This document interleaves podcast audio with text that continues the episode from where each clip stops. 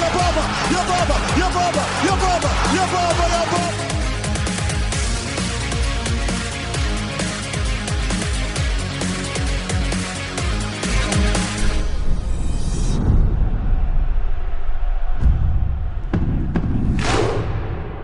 توتال فوتبالی های عزیز سلام. وقتتون بخیر باشه. خوشحالم که با اپیزود 27 م در کنار شما هستیم. اینجا یه پادکست فوتبالی تخصصیه چه اگه اولین بار باشه که دارید به ما گوش می‌کنید. چه اگر از شنوندگان قدیمی ما باشید. وظیفه من محمد رضا حکیمی. میزبان این پادکست این هستش که براتون توضیح بدم. پادکست تخصصی فوتبال اروپا رو داریم با هم میشنویم. به نام توتال فوتبال اپیزود 27 م که ساعت 11 شب 20 بهمن چهارشنبه شب ضبطش آغاز شده و حدودا یک ساعت خورده با شما همراه خواهیم بود. توی این پادکست دو تا از دوستای خوب و نازنین من هم با ما همراه هستن. جای آقا عرفان خالیه و آقا میلاد هم که زحمت edit رو می‌کشه اما علیرضا و سهیل نازنین در کنار من هستن. علیرضا تالشی و سهیل فرزی عزیز ضمن که حالا امیدواریم که علی روانم از قلب تورنتو به جمع ما اضافه بشه وسطای کار. علیرضا سلام امیدوارم حالت خوب باشه. آقا سلام علیکم. امیدوارم که حال همگی بچه ها خوب باشه. سهیل محمد و همه کسایی که با ما گوش می‌کنن امیدوارم که بتونیم یه اپیزود مفصل و جامع راجع به هفته ای که داشتیم تو فوتبال اروپا داشته باشیم. خور خوش بگذره بهمون دیگه. خیلی مخلصم در خدمتیم. خب منم سلام عرض می‌کنم به همه شنونده های محترمی که دارن صدای منو میشنون. علل خصوص آقا حکیمی و علیرضا نازنین. ان که علی روانم اضافه بشه و صحبت های خیلی خوبی و داشته باشیم با هم دیگه. منم در خدمت همه هستم. قربونت برم. قبل از اینکه ما پادکست رو شروع کنیم من یه توضیح خیلی کوتاه بدم راجع به مسئله ای. اگر من راجع خودم می‌خوام صحبت کنم وقت پادکست هم نمی‌خوام بگیرم. اگر هر مشکلی با من هست راجع به فعالیت دیگه ای که من انجام میدم اون کار خودم و حرفه خودم به خدا اونا به اون مسئله مربوطه. این پادکست یه دوستیم کنار هم که سعی می‌کنیم ضبط بکنیم. هیچ توقع و چشم داشتی هم نیست. همش دلیه نه درآمدی داره نه پشتش هیچ چیزی از همه چی هم شخصی فقط برای دلخوشی خودمونه. تو همون مدتی هم که خدا بیامرز پاننکا نبود خود من به شخص عرفان میلاد بقیه بچههایی که از پاننکا بودن و حالا بچههایی که الان با ما هم هستن مثل علی رضا و سهیل که خب دوست خوب من هستن و کنار ما بودن همیشه. کلی حالا سعی داشتن کمک بکنن انگیزه دادن و من خود من دیوونه شده بودم تو مدت که نبود چون این دلگرمی من به شخصه دارم میگم. و نه هیچ چشم داشتی هست نه هیچ توقعی. تو رو خدا اگر مشکلی هست بذارید تو همون بحث مطرح بکنید. پادکست رو بذارید جناهیش نکنید. بذارید برای خودمون بمونه. صرفا این یه چیزیه برای اینکه جمع و یه سری رفیق باشیم کنار همدیگه با همدیگه بخندیم. حالا شوخیایی توش بکنیم با همدیگه حرف بزنیم و لذت ببریم از اینکه هممون عاشق یه چیزی هستیم اونم فوتباله. من می‌خوام راجع به اون حرف بزنیم وگرنه هیچ نه درآمدی داره نه سودی داره نه نفعی داره. صرفا دوستش داریم دیگه. عشقمونه از بچگی باهاش بزرگ شدیم. الان هم می‌خوایم یه حال خوبی با هم داشته باشیم. اینو میگم اونایی که می‌دونن و دارن میشنون خواهش می‌کنم بشنوید و اگه حملاتی دارید جای دیگه انجام بدید. نوکرتون هم هستم تک تکت خب بریم سراغ مباحثی که می‌خوام راجع به حرف بزنیم. راجع به فوتبال ایتالیا می‌خوایم اول کارمون رو شروع بکنیم. من یه کنداکتور ریزی خدمتتون ارائه بدم. از دربی دلمدینا شروع می‌کنیم. می‌دونید پادکست ما فوتبال محوره ولی نه بازی محور. ما سعی می‌کنیم بر اساس موضوعات جلو بریم. حالا اینکه چه بازی هایی توی هفته انجام شده بحث دیگه ایه که ما نمی‌خوایم وارد بشیم بهش. مونتا بعضی از بازی ها هستن که اونا برای ما موضوع میتراشن. مثل دربی دلمدونینا مثل بازی اتلتیکو و بارسا که خب دنیال وزو داریم که راجع بهش صحبت می‌کنیم دربی دلمادونینا اولیوی ژیرو که می‌دونید یه سری بازیکنایی مثلا میلان الان داره مثل سلاتان مثل ژیرو که متفاوتن و اینا باعث میشن با این درخشش ما راجع به پرونده هایی حرف بزنیم مثل مثلا بازیکنایی که تو سنین بالا دوباره شروع می‌کنن به درخشیدن. مثل بازی منچستر یونایتد که مقابل حریفش میدلزبرو داشت. رونالدو پنالتی خراب کرد. پرونده داریم راجع به پنالتی های خراب شده رونالدو و آمار. رونالدو که خب تو شرایط خوبی به سر نمی‌بره. الیو سیسه سرمربی تیم ملی سنگال و رقابتای افکن که دوتا از دوستای خوبمون برای ما voice فرستادن و با ما همراه بودن با اون هم با شما خواهیم بود. سمپدوریا راجع بهش حرف می‌زنیم. اتفاقاتی که برای فیلیپو اینزاگی افتاده تو این هفته دیگه با سیمونه کار نداریم. با فیلیپو کار داریم. بیبیان اشتاین هاوس داور آلمانی راجع به شرایط فلیکس زوایر صحبت کرده. داوری که بعد از بازی دورتموند و بایرن اتفاقات تلخی براش افتاده و البته راجع به فدریکو گاتی حرف می‌زنیم. خرید جدید یوونتوس رسوایی اخلاقی مارکو ورمارس و البته گونیایی که تو گربه کورتزوما برده و باعث شده که به هم یعنی یکی اون ور آقای میسون گرین وود اون اتفاقات رقم می‌زنه باهاش قطع همکاری می‌کنن اینقدر جوگیر میشن سر گربه. حالا اون گربه اصلا چیز بی ارزشی نیست ولی دیگه بابا این همه تندروی حالا سر جای خودش حرف می‌زنیم. اینکه دیگه آدیداس باش قطع همکاری کنه وایتالیتی با وست هم قطع همکاری کنه دیگه ماجرای عجیب و غریبیه. بریم اول سراغ دربی دلمدونینا اگر موافق باشید خب به هر حال اینجا می‌دونید که میلان نماینده داره خدا رو سر مرتبه شک سوئیل هست ضمن اینکه که دوست خوبه دیگه. من هم که تو حوزه ورزش فعاله که حالا ان تو معرفیش نمی‌کنم تو اپیزودهای بعدی باش هم میشیم. اونم خیلی طالب بود. راجع میلان بیاد صحبت بکنی که با سوئیل می‌تونن صحبت خوبی داشته باشن. ولی بریم راجع به دربی صحبت بکنیم. شرایط اینتر به نظر خیلی آرمانی می اومد اما توی بازی همه چی چرخید که کمتر کسی پیش بینیشو می‌کرد. بازیکنی مثل اولیویه ژیرو که خیلی تموم شده میدونستنش از چلسی کنار گذاشته شد. بازم دود از کنده بلند شد. در غیاب یه بازیکن پا به گذشته دیگه که زلاتان ابراهیموویچ باشه توی شرایطی که اون ور یه ادین جکویو دارن که فوق العاده درخشانه این ور یه اولیویه ژیرو میاد کارو برمیگردونه و میشه تک ستاره میدون با اون شادی قشنگش و با اون حال خوبی که با هواداری میلان انتقال داد. سایل از حال هوای دربی میلان بگو و از اولیویه ژیرو بیشتر برامون صحبت کن. حالا اگه علی هم اضافه شه راجع به ژیرو و دوران چلسی صحبت می‌کنه. جای علی محمودی عزیزم بازم که بهش تسلیت میگم خالی که اونم راجع به می‌تونست برامون زیاد صحبت بکنه. داریم هر چی سریعتر حالش خوب بشه. بگو از شرایط دربی بگو تا با هم دیگه بریم سراغ. البته پرونده هم خواهیم داشت راجع به سایدی قذافی. همونطور که هفته گذشته راجع به زامپارینی صحبت کردیم. در مورد دربی مهم شهر میلان که هفته پیش برگزار شد به نظر من بازی خود بازی به سه بخش تقسیم میشه. اینکه 45 دقیقه اول میلان سراسر مشغول دفع توپ بود با درخشش مایک مایگنان یا همون مجیک مایک که به نظر من و طبق نمره اکثر این سایت ها و حالا ارگان های چی اینا که نمره میدن مثل سوفا اسکور و بقیه و حتی ناظر بازی که بهترین چیز بود دیگه بهترین بازیکن زمین انتخاب شد با نمره 9 که خیلی اختلاف زیادی هم داشت با بقیه بازیکن مثلا دیگه بعد از اون فکر می‌کنم 8 میلان داشت هفت و نیم نه اونم 8 اشکرینیار از اینتر بود.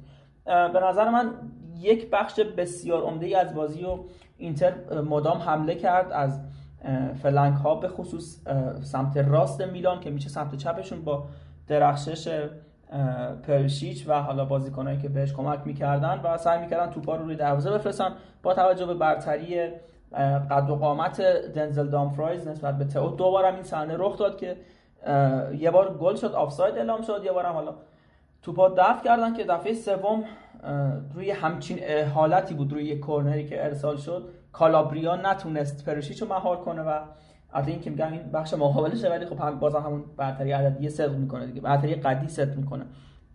از نیمه اول که بگذریم اینتر خیلی خوب بازی کرد. نیمه اولشو و میلان مدام دفع می‌کرد تو رو دو تا سه تا توپ خیلی big chance اصطلاحا رو مایک مانیان یه دونه که شاهکار و گل سرسبدشون بود از دامفریس در آورد. فکر کنم اون یه حرکتی که انجام دادن مثلثی که ساختن و پاسی که بارلا با اشتباه رومانیولی توپ انداختن روی محوطه 5 متر. و نمی‌دونم چجوری حالا خوب نزد یه ذره به نظرم مانیان خوب گرفت ولی خوبم نزد.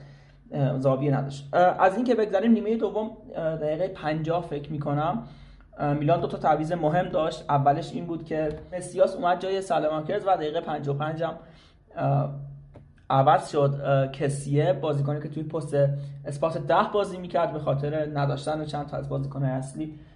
و یکی دیگه از دلیل هایی که باعث شد کسی اونجا بازی کنه این بود که ما توی این بازی شبهی از میلان فصل بعد در خط هافک رو دیدیم که قرار تونالی و به ناصر اون استخون بندی اصلیش رو تشکیل بدن در خط میانی و حالا به مرور بازیکنای مثل یاسین عدلی رناتو سانچز که اضافه میشه و حالا بقیه اونجا به, به تناوب بازی کنن.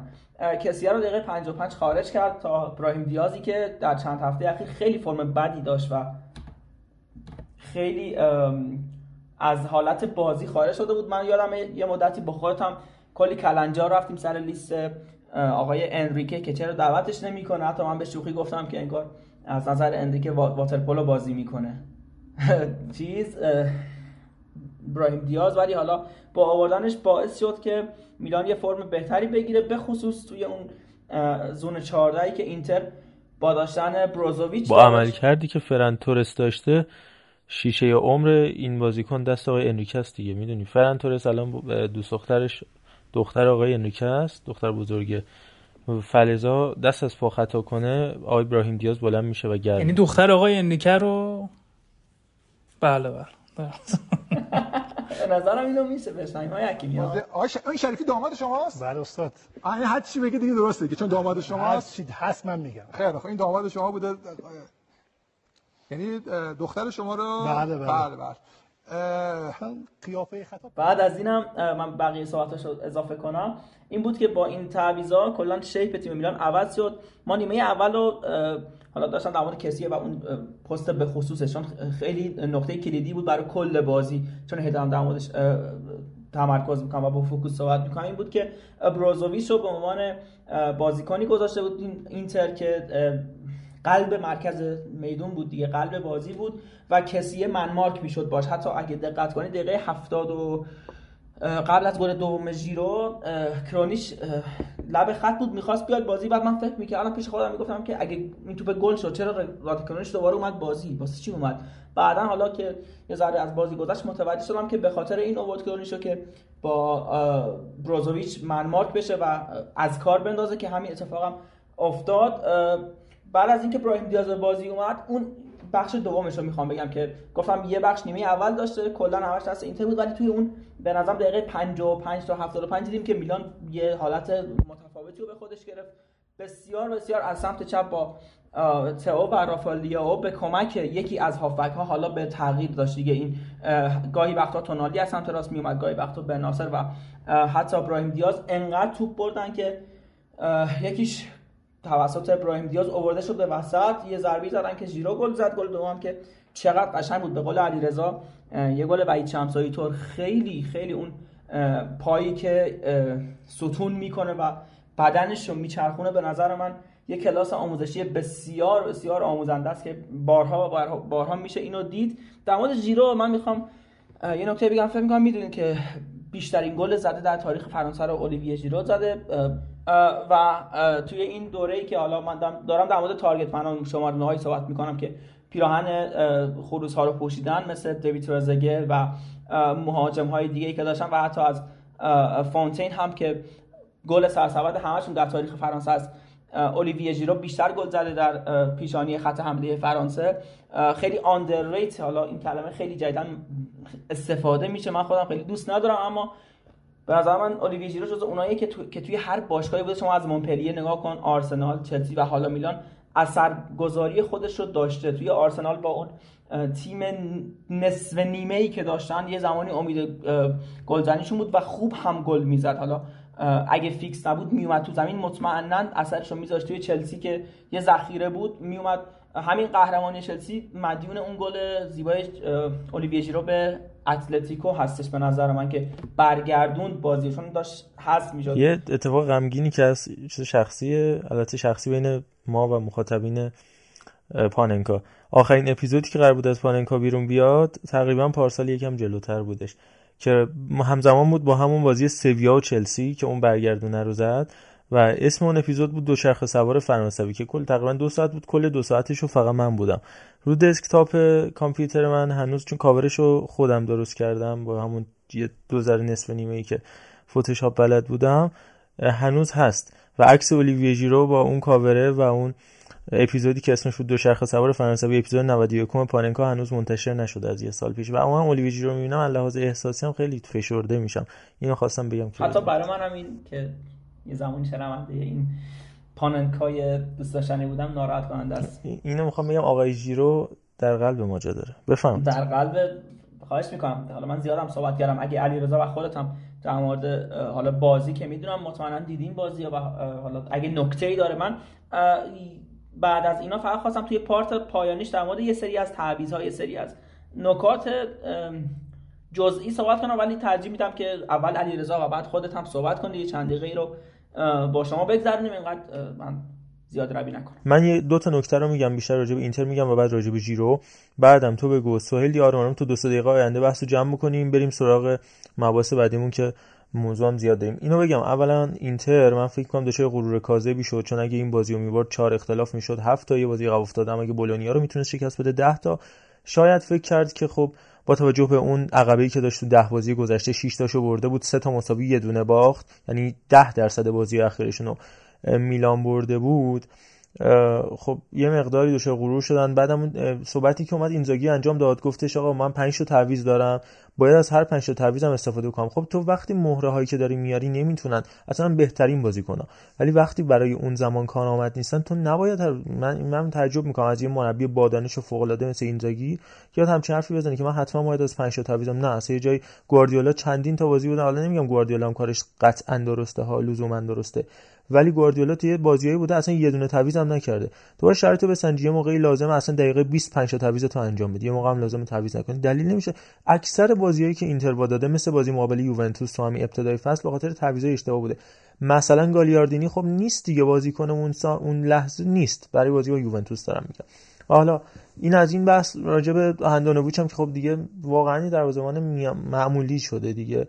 و بیش از این نمیشه راجع به صحبت که تموم شده. هاندانویچ عنوان کاپیتان خیلی قابل احترامه. یه صحبتی هم اول فصل کردش که آقا هوادارا خیلی هم, من بیش از حد توقع دارن و من خیلی گلر خوبی هم تو موقعی که شما داشتید به فنا می‌رفتید من بودم و تو بدبختیاتون من بودم. یا این دیگه این صحبت تاریخش گذشته. هم داوید دخیا رو داریم دیگه. فوق العاده بود. چهار فصل پنج فصل پشت هم بهترین بازیکن منچستر یونایتد انتخاب شد.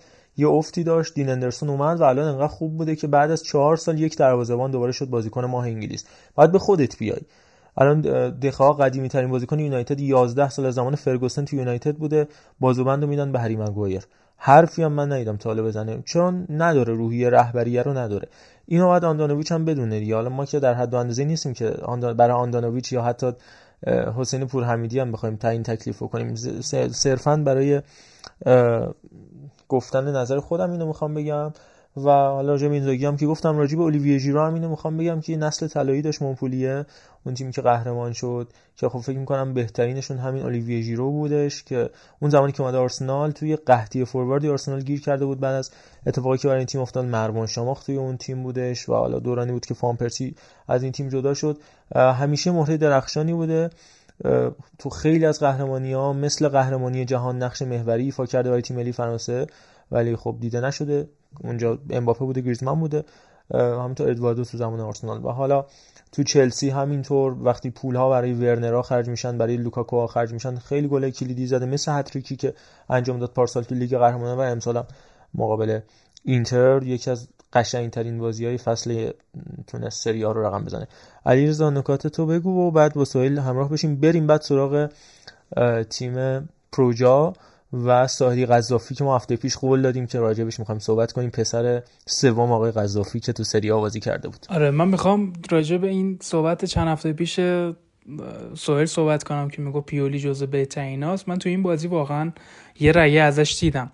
اونجایی بودش که وقتی بازی شروع شد فشار اینتر انقدی عجیب غریب بود. یه خورده سخت بود تصورش که میلان بتونه بازی رو برگردونه. خب شروع بازی اینتر اینجوری بود که سه پنجه بازی می‌کرد و با توجه به اینکه یعنی ما می‌دیدیم که نیکو بارلا خیلی مهره مهمی بود براشون. link-up ی که بین مارتینز و ژکو بود ژکو عقب میومد توپگیری می‌کرد به جلو می‌زد برزوویچ عملکرد خوبی داشت و دفاع جلو میومدن اینتر چیکار می‌کرد؟ یه سیستماتیک پرس می‌کرد. یعنی ما می‌دیدیم که توی یه سری از دقایق بازی یعنی زمانی که میلان تو زمین خودش بود اینا من اورینتد پرس می‌کردن. یعنی من مارک می‌کردن دونه دونه بازیکن‌ها رو تا بتونن فضای کمی به میلان بدن. اگه میلان می‌تونست از این پرس فرار کنه و به میانه زمین اینتر بیاد حالا تبدیل میشه بال اورینتد یعنی جایی میدیم که رافائل مثلا پا به توپه اما سه تا چهار بازیکن اینتر اعادهش می‌کنن و همه شرایط ازش می‌گیرن. خب با این شرایط وقتی دیدیم سخت بود برامون فهمش که آقا خب چجوری می‌خواد بشکنه. کاری که یعنی به نظرم اونجایی که خیلی میلان کمک کردیم بود که زود گله رو اینتر زد. و اینزاگی مثل بازی پارسال شولاتسیو که سه هیچ میلانو برد سعی کرد بعد گلی که زد بیاد عقب بازی کنه 5 3 2 بازی کنه و اون فرم پرس کردنش و دفاع تیمی بعد گلی که می‌زنه خیلی work بالایی می‌خواد و باعث میشه بازیکن‌ها خسته بشن. این اون دلیلی بودش که ما تو نیمه دوم وقتی link-up تئو و لیائو رو دیدیم دیدیم پریشیچ هیچ کار نمی‌تونه بکنه؟ چون عملا خسته شده. یا زمانی که سانچز اومده تو زمین انقدی بازیکن‌های اینتر خسته شده بودن. که می‌دیدیم تو یک سری از شرایط دو به یک سه به یک و توپ از بازیکنان اینتر می‌گرفتن. به چه صورت؟ وقتی که تو اون پرس سنگین قرار می‌گرفتن بازیکنان میلان سعی کردن که دفاع وسطشون رو واید قرار بدن بازتر بازی کنن از گلرشون استفاده کنن تا بتونن کالابریا رو بیارن وسط زمین.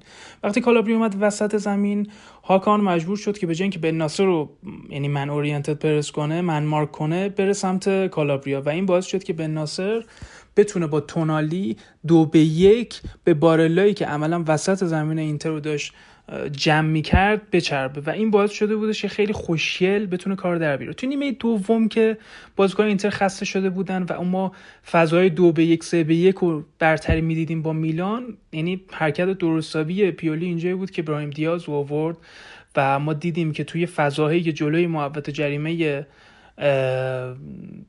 اینتر می‌دیدیم می‌تونست به راحتی پا به توپ بشه توپ و جلو ببره پاس گل بده. و یه حرکت دیگه ای که خیلی توی پیولی جذاب بود برام وقتی که مسیاس اوورد تو مسیاس رفتش که man mark کرد با پریسیچ و این باعث شد که پریسیچ عقب بازی کنه و یه فضایی برای underlap به کالابریا بده. این هم یکی دیگه از نکاتی بود که پیولی تو خیلی تونست تو یه جورایی اون بین دو نیمه و نیمه مربیا بچربه به تاکتیکایی که اینزاگی داشت و به نظر اون پنج سه دو بازی کردن اینزاگی و فشار عجیب غریبی که از بعد دفاعی به تیمش میذاشت باعث شد که تیم به هم بریزه و میلان این کار رو در بیاره. اولو که به نظر ما اگه الان همین الانش مهاجم نوک بایرن باشه اونقدی که براش موقعیت می‌سازن تو بایرن قطعا دیگه آندرریتد نیست و خیلی چیزای بیشتری ازش میشه واقعا گلی که زد سخت بود. چجوری اون این گل اون گل دومی که زد چجوری تو اون رو تبدیل به گل کردی؟ چجوری با یه پشت پا یه چرخش شمسایی طور تونستی کار در بیاری؟ این هم تاثیرگذار بود ولی نباید بگذریم از تعویضای خیلی عجیب غریب و به قولی جذاب پیولی بگذریم. دمت گرم علیرضا جان. سهیل اگر نکته ای هست بگو اگر نه شیفت کنیم بریم رو بحث دوممون. من چند تا جمله کوتاه فقط می‌خواستم در موردش صحبت کنم. اولین نکته اینه که خیلی سریع هم صحبت کنیم.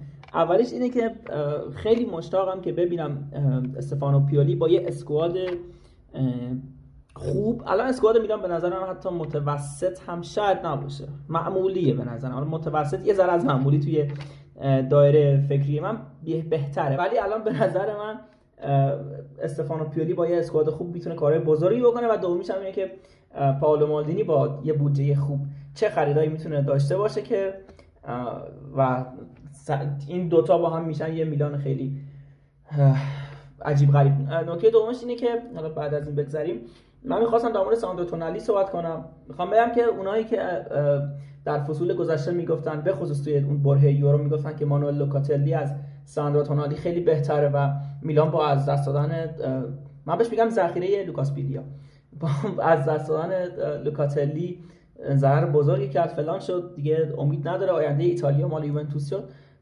امسال نظرشون عوض شده. نه چون می‌دونم که چی میگن شنونده های یوونتوسی داریم از محمد صادق رمضانی عزیز حالا بقیه که من میشناسمش. و حتما هم می نویسن که نظرشون چیه. به نظر من تونالی امسال شاید بهترین هافبک بوده در کنار هاکان چالنوغلویی که بخش زیادی از حملات اینتر تراش به عهده اونه. یه نکته دیگه داشتم نمی‌دونم چی بود.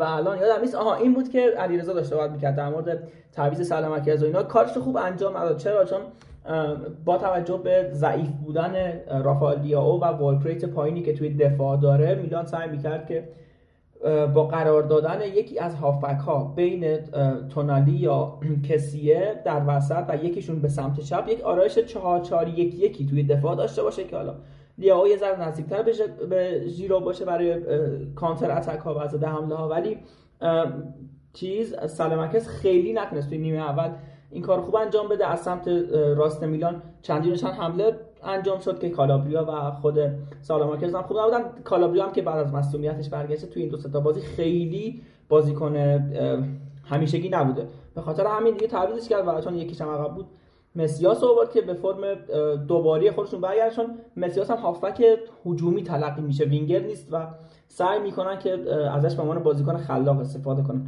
دیگه حالا به نظرم زیاد صحبت کردیم در مورد این بازی. چند دقیقه شد که 25 6 دقیقه فکر کنم.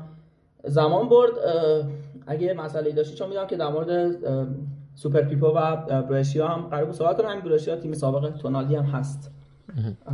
آره اتفاقا می‌خواستم همین رو اشاره بکنم. اتفاق جالبی برای برادر سیمونه افتاده. ببین همیشه در دوران فوتبال به سیمونه می‌گفتیم برادر پیپو کار روزگار رو نگاه کن دیگه. یه بنده خدایی یه توییت خوندم به خدا یادم نیست مالی کی بود یعنی حتما می‌گفتم.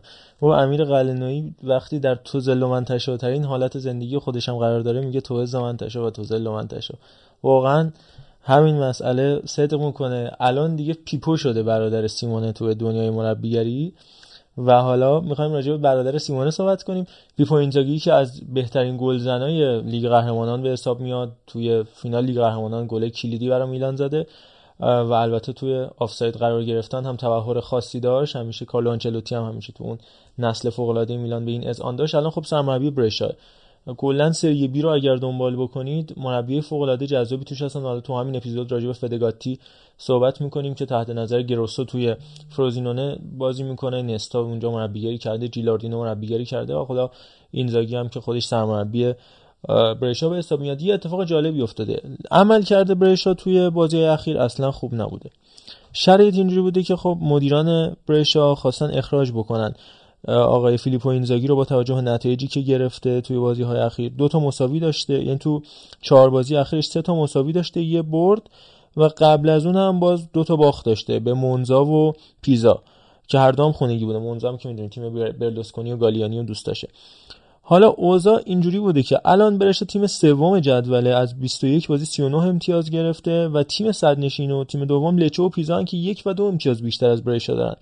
و اوضاع خیلی براش خوبه. پایین جدولم و می‌دونید تیم سوم تا هشتم سری بی با هم پلی آف بازی می‌کنه یعنی اگه برشا تا هشتم هم بیاد پایین یا هفت امتیاز هم کمتر داشت همچنان در گردونه پلی آف قرار می‌گیره.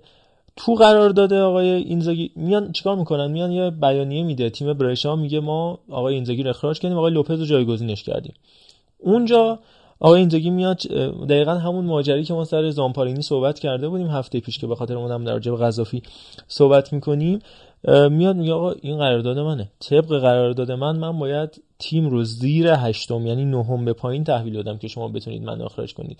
فلزا من توی بازی پیش روی برشا که بازی مقابل آلساندریا باشه روی نیمکت این تیم خواهم نشست. بازی که یک شنبه برگزار خواهد شد. و حالا آقای لوپز کاملا پدیده تور و پرسپولیس حمید درخشان علی دایی تور پدیده مهاجری میساقیان تور. این دو عزیز می‌خواستن با هم برن سر تمرین که حالا فعلا این اتفاق نیافتاده. تیم پا در هوا مونده. اینا مربی اخراج کردن. طبق قراردادش. فدراسیون فوتبال سازمان لیگ فوتبال ایتالیا میگه آقای اینزاگی سرمربی این تیم اونا میگن آقای لوپز. حالا طبق این قرارداد رسما و اسما حق ندارن آقای اینزاگی رو برکنار کنن موندن چیکار کنن دیگه. اینزاگی هم میگه من پول نمی‌خوام که مثلا پولمو بدید اخراجم کنم خب مربی این تیم باشم. و طبق قراردادم می‌تونه یعنی الان چیز الان لوپز میگه که اگه کسی دیگه جای آقای اینزاگی بود بزنن تو دهنش چیز گفته بود آقای مهاجری به استاد میساقیان و استادشون. آخه اون استاد آقای میساقیان اون بود اینجا نیست. استاد مهاجری بود میساقیان ولی الان دوباره توی همه شبکه های اجتماعی و اینا زدن. اینزاگی برکنار شده توی رسانه های فوتبالی اپلیکیشن های فوتبالی. لوپز رو انتخاب کردن به عنوان سرمربی برشا. بعد مثلا چند ساعت که این بیانیه صادر شد دوباره عکس اینزاگی و اسم اینزاگی اومد رو اپلیکیشن های فوتبالی که سرمربی این تیم اینزاگیه چون در هیچ صورتی اگر آقای اینزاگی خودش نخواد نمی‌تونه اخراج بکنه. اینزاگی رو و این خیلی اتفاق عجیب غریبیه. حالا باید چه اتفاقی برای برشا رو خواهد داد که دو سال پیش اومد تا سری هم بالا تونالی و تحویل میلان داد سال پیش با لشکرش و بالوتلی که وسط سال به خاطر کرونا کلا دیگه نیامد رفت سری بی. این از این ماجراهای عجیب سریا این یکیش.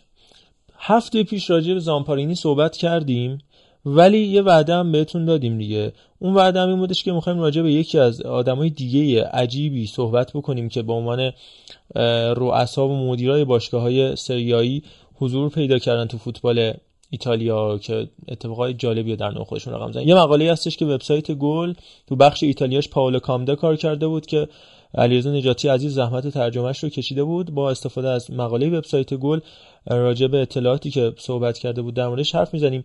راجع به این مسئله است که در ابتدای قرن 21 تیمای ایتالیایی بازیکنه خارجی بزرگ و عجیب غریبی میخریدن. بازیکنایی که خب مثل هم رونالدو برزیلی بوده و کلی بازیکن مهم و بزرگ دیگه.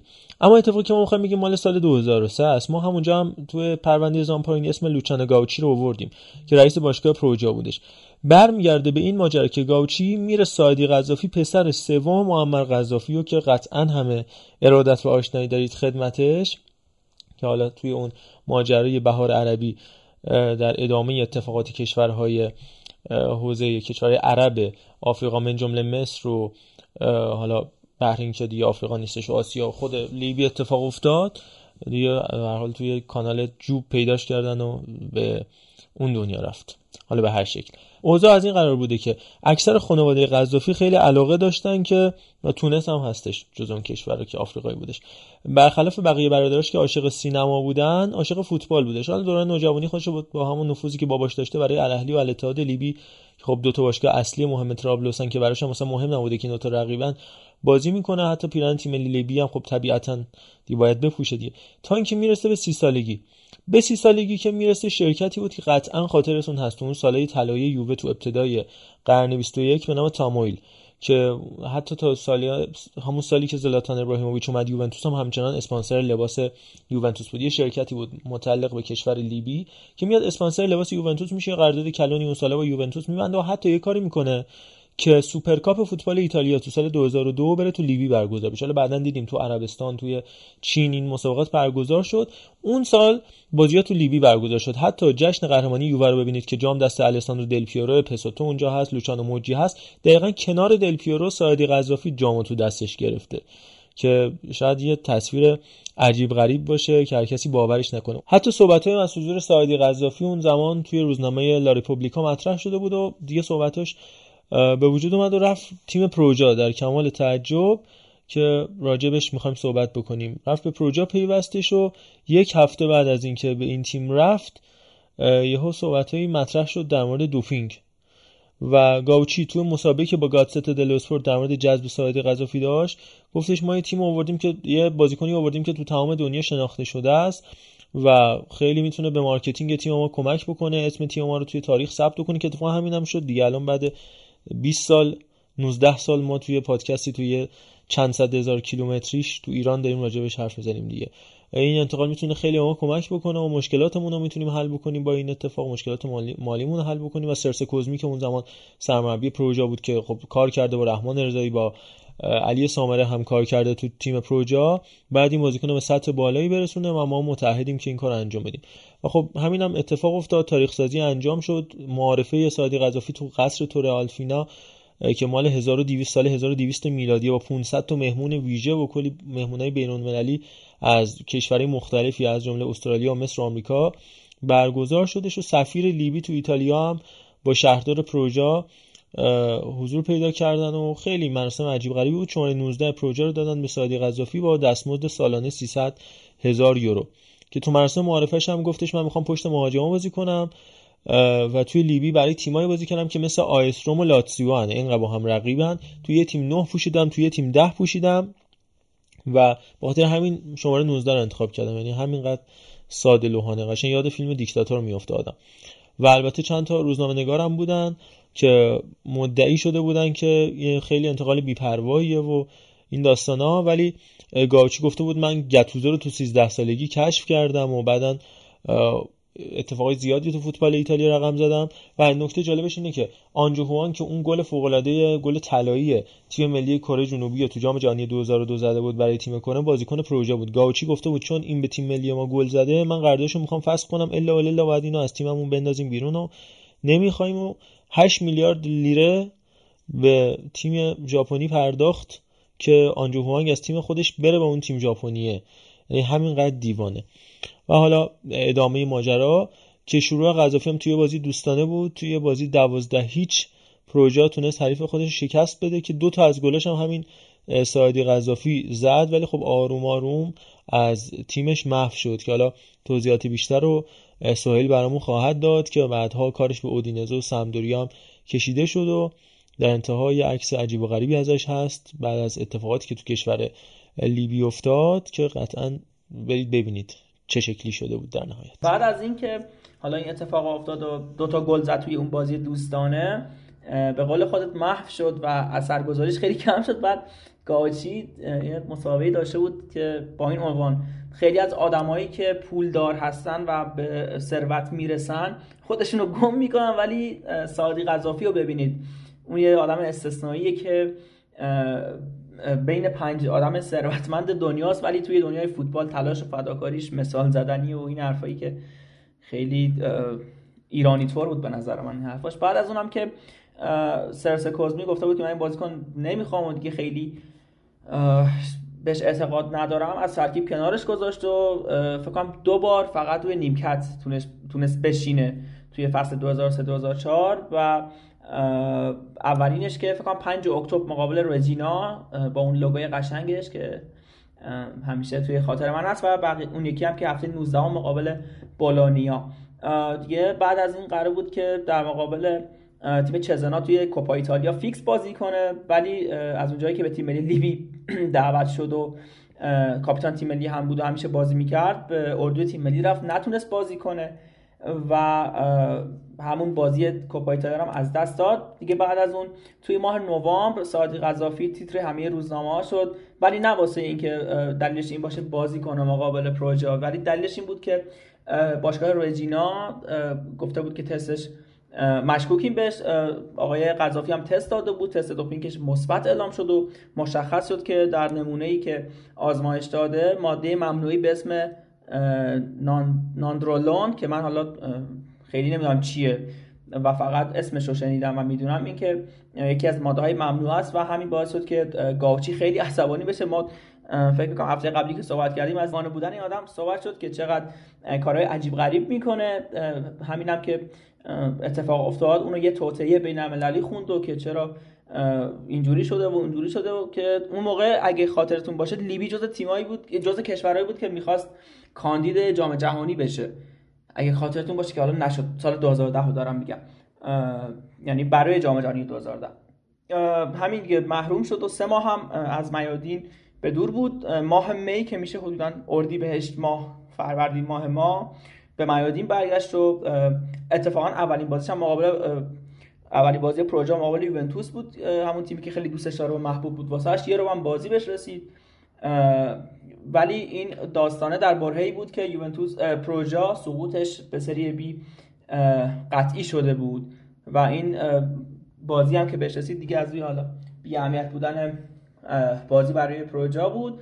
قراردادش هم یه فصلی که تمدید کرد ولی دیگه توی سری بی هیچ وقت بازی بهش نرسید و پیش بینی هایی که آقای گاوچی داشته بود کلا غلط عذاب در اومد. آقا که می‌خوای حالا در مورد اودینزه و اینا یه ذره صحبت بکن چون می‌ذارم که دیتاهای خودت خیلی یونیک ترن و به دل حتما من فقط راجع به ناندرولون هم میگم. حالا یه تحقیق کوتاهی همین الان انجام دادم که ورزشکار دوپینگ محسوب میشه. ورزشکاران برای مشکلات التهاب تاندون و درد مفاصل ازش استفاده می‌کنن چون که تحریک اشتها داره ساخت پروتئین داره و اثر مستقیم روی مغز و استخون داره. خلاصه یه دوپینگ درست حسابی محسوب میشه برای ورزشکارهای مختلف. به هر حال تو فصل 2005 6 برگشت سریا اون زمان سرس کوزمی شده بود سرمربی اودینزه که خب معلوم نیست. هنوزم هیچکی نمی‌دونه که چرا این مربی که اون زمان اینقدر مشکل داشت دوباره اومدش ساید قذافی رو جذب کردش. و تصمیم گرفتش خود سایدی که توی هتل خیلی مجلل تو اودینه زندگی بکنه که می‌گفتن روزانه سی هزار یورو خرجشه. نه همه ادعاهایی که روی مقاله وبسایت گل مطرح شده و به حال هواپیمای شخصی داشت با اون جابجا می‌شد تو کشور ایتالیا. یا وسط تامینا پا می‌شد با هواپیمای شخصی خودش می‌رفت پاریس تو کلاب شبانه شرکت می‌کرد. فرداش هم دوباره میومد سر تامین اودینزه و خود کلا ده دقیقه تو بازی پایانی مقابل کالیاری تو هفته می 2006 بازی کردش توی اودینزه. تو فصل 2006 رفتم به خاطر رابطه خوبش که با شرکت تامویل بود شرکت نفتی ERG که اگه یادتون باشه لباس سمدوریا یه لباس آیکونیک سمدوریا همیشه ERG بوده دیگه که راجع به سمدوریا هم این اپیزود تو ادامه کار صحبت می‌کنیم. بعد از صحبتی که راجع به دربی کانتی و آقای وین رونی الجزا برمون انجام میده. خلاصه با شرکت نفتی ERG همکاری کردش و رفت راهی سمدوریا شد. کلا همه چی بر محور نفت پیش می‌رفت. که برخلاف پیش بینی ها نتونستش توی سری جایگاه پیدا بکنه و تو 34 سالگی در اوج خیلی فوتبال کنار گذاشت و بعدم بعد که سرنگونی رخ داد برای حکومت معمر قذافی زندگی خیلی تلخی براش اتفاق افتاد. فرار کرد به کشور نیجر و بعدم که انقلاب لیبی انجام شد به انقلابی گرای لیبی تحویل داده شد. چند سال پیش هم یه سری ویدیو ازش در اومد که داره شکنجه میشه توی زندان های کشور لیبی به طرز عجیب و غریبی که یه عکسی هستش با یه موهای ژولیده و ریش نچندان تمیزی و بعدم دوباره یه عکس دیگه اومد که همون ریشا رو زده بودن و کچل مچلش کرده بودن. بعد از انتشار این عکسا حالا می‌خوام با علیرضا هم, هم صحبت بشیم و بعدم بریم راجع به دربی کانتی باش صحبت کنیم. تو از شرایط کنونیش چه خبری چیزی در دست داری؟ از سال 2016 به بعد چه اتفاقاتی براش افتاد؟ این داداشمون رو که همون 2016 تو نیجر گرفتنش به حکم اینکه آقا این تیراندازی می‌کرد سمت کسایی که حالا معترض پدرش بودن و این داستان ها بعد پارسال مثل اینکه آزاد شد عزیمت که سمت ترکیه. یعنی داشتمون الان ترکیه است. بعد حالا یه نکته خیلی جالبتر همه خوبا ترکیه ها. آره همه خوبا ترکیه بعد نکته جالبترش که منو یاد داستان کورتزوما و این داستان ها میندازه اینه که این آقا وقتی تو نیجر حالا دستگیرش کردن یه فیلمی ازش اومد بیرون که اینجوری برعکسش کردن دارن کف پاشو شلاق می‌زنن. بعد اون موقع حقوق بشر می‌گفت این چه کاریه؟ مثلا کار درستی نیست این آدم حق داره. چجوری این آدم حق داره؟ با چه متر معیاری این آدم حق داره؟ این خانواده کلا حق داره؟ اینم یعنی این نکته من یه داستان کورتوما انداخت که انگار همه چی برعکسه. یعنی یارو میاد آدم می‌کشه ولی حق داره. حالا یارو مثلا گربش گلدونی رو میندازه حالا یه سری اتفاقات میفته که درست نیست ولی دیگه از همه جا حذف میشه و هزار تا اتفاق ازش میفته و نکته جالب چیما مرزا ایشونی که عشق فوتباله باباش قبلا می‌دید چی گفته؟ میگفتش که من اینایی که میرن استادیوم رو درک نمی‌کنم. اینه میمونه که به رستوران غذا خوردن بقیه نگاه کنی. بعد پسرش اومد اینجوری و یه چی هولوش 240 میلیون پول به سالانه به یوونتوس می‌داد به خاطر اون تبلیغات لباس نفتیشون که اون یعنی اون تبلیغات اون برند نفتیشون که توی کتاب فوتبال علیه دشمنه که اومده بود که میگفتش که من نمی‌دونم هیچ هیچ برند نفت اگه نیاز به تبلیغات داره. و همون سالی که توی یوونتوس همون دوره که تو ایتالیا بود یعنی بگم هر کاری این آدم کرده دستگیر شده اما به خاطر شرایط داغون ایتالیا که مثلا خب ایتالیا خیلی دوره های زیادی از اتحادیه اروپا وام گرفته فلان بیسار که ورشکست نشه به این آدمش کار نداشتن. یعنی هر خلافی دلش می‌خواست تو ایتالیا انجام می‌داد اما در نهایت یک نهایتا یک ساعت بعد خونش بود دیگه. این ولی الان ترکیه است فکر کنم. خدا رو شکر. خدا رو شکر. ما تو این هفته گذشته حالا از خوبای ترکیه صحبت شد یه مراسم عجیب غریبی هم بود که یکی از دوستان بلاگر ما که هر حال با توجه به جو کنونی وزارت ورزش راه پیدا کرده بوده وزارت ورزش از ترکیه پا شده بود اومده بودیم سفر استانی داشتیم بلاگر عزیز و مردم چقدر با شوق و ذوق اومده بودن استقبال این عزیز که خب هر حال اینم از خوبای ترکیه است. خب همه خوبا اونجان همه عزیزا اونجان بزرگا اونجان. خیلی مخلصیم. عزیزان ترکیه استانبول آنتالیا آنالیا. دیگه مارز این آدما وقتی میلیونی فالوور دارن یعنی خیلی فوتبالی هم نیست ولی خب وقتی می‌بینی اینجور افراد حالا میگیم یارو بلاگره مثلا آدم داریم که اونجا مثلا گوجه و خیار و مثلا ادرار سگ و اینا رو قاطی میکن می‌خورد. وحشی. این میلیونی وقتی طرفدار داره به نظرم این اتفاقاتی که یکی دو روز اخیر تو اهواز افتاده دور از انتظار نیست تو مملکت ما. با این فقر فرهنگی متاسفانه. یه نفس نفس عمیق فقط میشه کشید.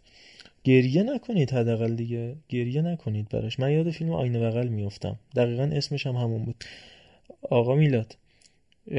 یک آهنگ تفکر برانگیز برای ما بذار تا بریم بیای لالا کن عزیزم دلت پاره پاره. لالا کن که دردات تمومی نداره. لالا کن گل من گل بیقرارم لالا کن که امشب منم گریه دارم. منم درگیر این جهلم. پدر باشم به زور داس. هنوزم حرفای مردم دلیل مرگ دخترهاست برای خواب آرومت منم لالایی می‌خونم. واسه تنهاییم کاری بکن مثل خودت راحت بخوابم منم مثل خودت بیگریه باشم کاری کن خیلی خرابم. خیلی خرابم. دخترم جونم. خیلی خب امیدوارم که امیدوار که امیدواری نداره آقا. امیدوارم که دیگه نباشه از اینا. دیگه نباشه. علی رضا جان از شرایط دربی کانتی برامون بگو. تیمی که 21 امتیاز ازش کم شده ولی هنوزم امید بقا داره تو چمپیونشیپ و شاید همو همه این اتفاقا زیر سر یه اسمه. یه استوره در تاریخ فوتبال انگلیس بهترین گلزن تاریخ سشیرا یا به قول خود اصطلاح درستش سشیر وین رونی که نامزد سرمربیگری اورتون هم بود ولی به فرانک لمپارد سپرده شد. این پست راجع به این مسئله صحبت کردیم. یه استارت عجیب غریب هم داشتش. لمپارد یه برد چهار گله و یه باخت سه گله تو دو تا بازی مختلف. ای کاش دلیلش هم می‌گفتی آقا حکیمی؟ دلیلش شما بگو. که من در این جایگاه نمیرم خودم دلیلش که گفته بود من به اورتون نمیرم و در این بره هیچ آدم عاقلی هیچ آدم وفاداری نمی‌تونه دربی کانتی رو رها کنه و هوادارش خیلی برام مهم هست من یاد جمله دل پیرام افتادم اگه آفرین. خاطرت باشه که گفته بود هیچ جنتلمنی بانوی خودش رو ترک نمی‌کنه برای یوونتوس. اینم مثلا دست کمی نداشت. انقدر که کارش ارزنده بود سوای حالا نتیجه و بقیه چیزا. البته اورتون یعنی لمپارد واسه اورتون نمی‌تونه خیلی بد باشه چون الان لمپارد هر جا بره کلی بازیکن قرضی از چلسی می‌تونه ببره. یعنی این کاری که واسه دربی کانتی که مثلا میسون مونتی که الان تو چمپیونز لیگ میدرخشه مثلا اونجا واسه دربی کانتی خیلی عملکردش خوبه. یکی از دلایلی که تیم‌ها لمپارد رو جذب می‌کنن این ارتباط خوبش با باشگاه چلسی و جذب بازیکن به صورت قرضیه. یعنی فکر کنم بدم نشد براشون. حتی الان چلسی اینقدر مصدوم داره همینا رو باید برای اسکواد خودش به نظر نگه خیلی دستش آره خب اینم نکته ایه آره نه ولی به صورت کلی و جنرال حرفت خیلی درسته. نمی‌خوام نقضش کنم. و میگم از شانس بعد اورتون. الان توی این بره انقدر مصدوم داره. و این آوردن چیزی اینکه تاتنهام خیلی از این ماجرا سود و نفت داشت به نظر من اینکه خلاص شدن از دست دل علی و دو نیم ساله اومد به اورتون. اولین گام فرانک لمپارد بود برای تافی ها دل علی گفتن یه دون ویدیو افتاد من تو. قبلش اینو فقط برای مقدمه بحث بگم. اولا که دل علی که رفت اونجا آقای دونی فندبیک فکر کرد یه جایگاه ثابتی پیدا کرده در کنار آلان و دوکوره حالا یه مقداری تام دیویس که خب دل علی اومد و حتی اونجا هم دیگه نمی‌تونه از جایگاه فیکسش مطمئن باشه. اینو بگم. کلا خیلی جالبه دیگه. اورتون و دربی کانتی شدن اسمایی که حول و حوش رونی و لمپارد میچرخه دیگه. دربی کانتی باشگاهی بود که لمپارد مربیگری اونجا ازش حرفه‌ای شروع کرد. یه سری بازیکن تحویل چلسی داد و حالا اومده اورتون و رونی برعکسش دیگه. فوتبال تو اورتون شروع کرد و تقریبا تو سطح اول فوتبال انگلیس با اورتون کارش تمام کرد رفت MLS و برگشت بازیکن و حالا هم سرمربی دربی کانتی و این این دو تا اسم اورتون دربی کانتی رونی لمپارد از انواع و اقسام جهات به هم مرتبطن ضمن اینکه بگم اشلی کول هم همونطور که تو دربی کانتی دستیار لمپارد بود الان تو اورتون این پست رو بر عهده داره. بریم پیش علیرضا از شرایط کنونی دربی کانتی بگو. از وین رونی که حالا یه جورایی مرد صبور این تیم سفید و سیاه پوش ریشه دار انگلیسی شده. وقتی اسم دربی کانتی میاد میریم سمت اف سی ریچموند و رانی تد لاسو. خیلی یعنی واقعا خیلی این روزای این تیم و وین رونی من یاد اون سریال میندازه که تو بدترین شرایط می‌کرد سعی می‌کرد که اون روحیه تیمی رو حفظ کنه. و ما ازم بد نباشه. اون صحبت انگیزشی یه دقیقه تدلاسو رو تو رخکن تیم گوش کنیم که حرف از تنهایی و اینا می‌زنه بد نباشه به نظرم believe believe believe حتما Lift your heads up and look around this locker room. Yeah? Look at everybody else in here. And I want you to be grateful that you're going through this sad moment with all these other folks. Because I promise you, there is something worse out there than being sad, and that is being alone and being sad. Ain't nobody in this room alone. Sam, do you remember what animal has the shortest memory? A goldfish. That's right. It was a goldfish. Sam, what do you think we should all do once we get done being sad and or angry about this situation? I think we should all be a goldfish. I agree. Let's be sad now. Let's be sad together. And then we can be a gosh darn goldfish. اما چی شد که دربی کانتی به این روز افتاد ببین قطعا همه بچه ها می‌دونن که این سود یعنی این سود مالی عجیب غریبی که تو بعد سعود به پریمیر لیگ داری خیلی وسوسه می‌کنه سران باشگاه که هر کاری بکنن. یعنی بین 335 تا 265 میلیون پوند بسته به عملکردی که تو فصل اولی که صعود می‌کنی تو پریمیر لیگ خود نشون میدی تو می‌تونی دریافت کنی از اتحادیه فوتبال انگلیس. و این باعث میشه خب تیمایی که توی چمپیونشیپ هستن در کنار اینکه دوستان تو سطح اول بازی کنن این پولم براشون خب جذابه دیگه. مثل مثلا کیوپیار 2014 که اینا صعود کردن به پریمیر لیگ. اون سال ببین دیگه قانونی هست توی چمپیونشیپ اینه که آقا تیما برای اینکه بتونن یه شرایط مالی استیبل داشته باشن طی سه سال سه فصل فوتبالی نزدیک به 39 میلیون پوند می‌تونن یعنی هزینه کنن. یعنی بالا بازیکن بخرن فلان کنن فلان فلان در نهایت 39 میلیون پوند این دوستان می‌تونن هزینه کنن. اون سال 2014 که یوپیار اومد تو همون اول کار تو همون واسه اون یه فصلی که صعود کردن سال 2014 75 میلیون پوند هزینه کرد.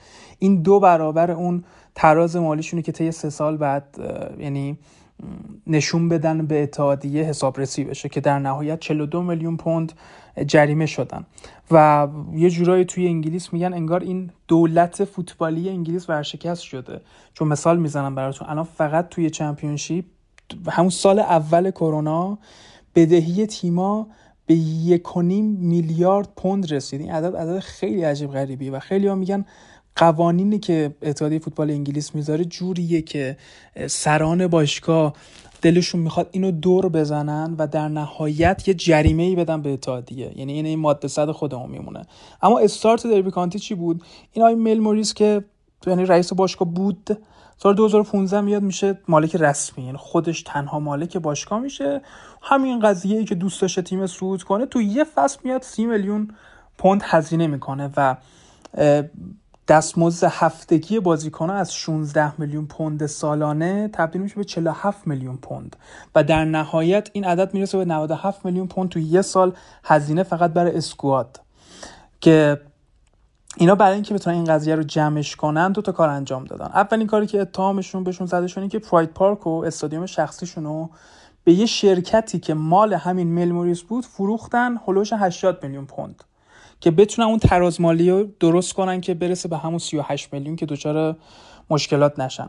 کار دومی که کردن آمدن دست بردن تو قرارداد بازیکن ها که اینا رو درستش کنن. یعنی اون چیزی که به بازیکن ها می‌دادن فراتر از چیزی بود که تو قرارداد بود.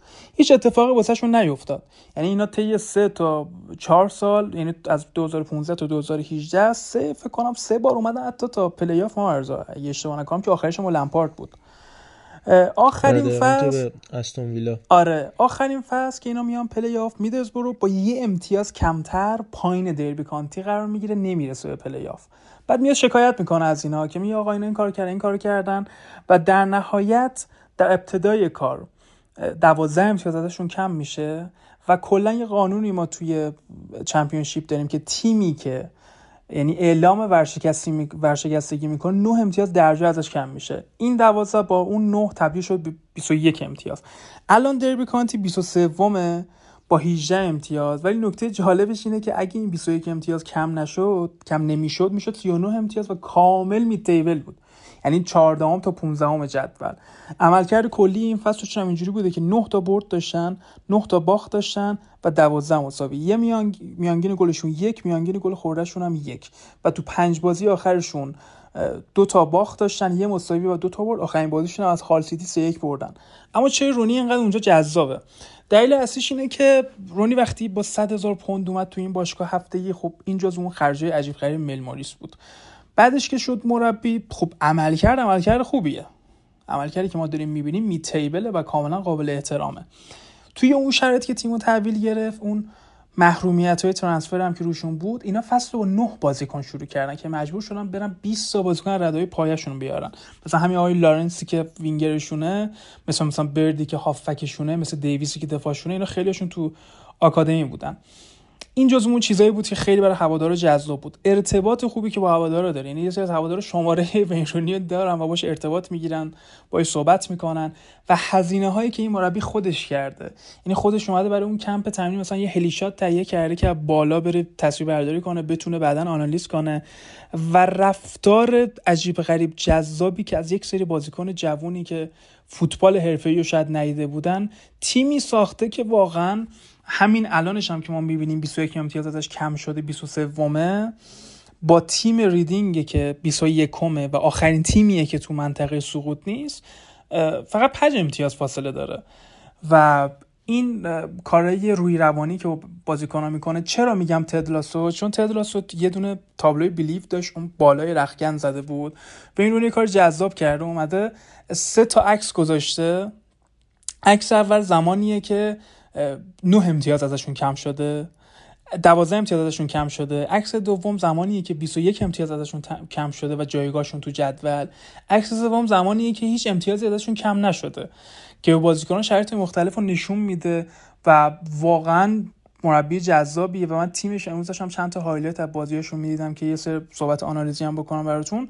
و تیم برنامه داره. تیم کاملا مشخصه داره چیکار می‌کنه. تا یه خورده تاکتیکی بخوام صحبت کنم. این تاکتیک ابتدایی یعنی فرمیشن ابتدایی بازیشون 4 2 3 1 و سعی دارن با پاسای کوتاه تو یعنی میانه زمین خودشون و دفاع خودشون و در نهایت تبدیل کردنش به پاسای بلند و عمقی و رسوندنش به مهاجمای این تیم بازی سازی کنن.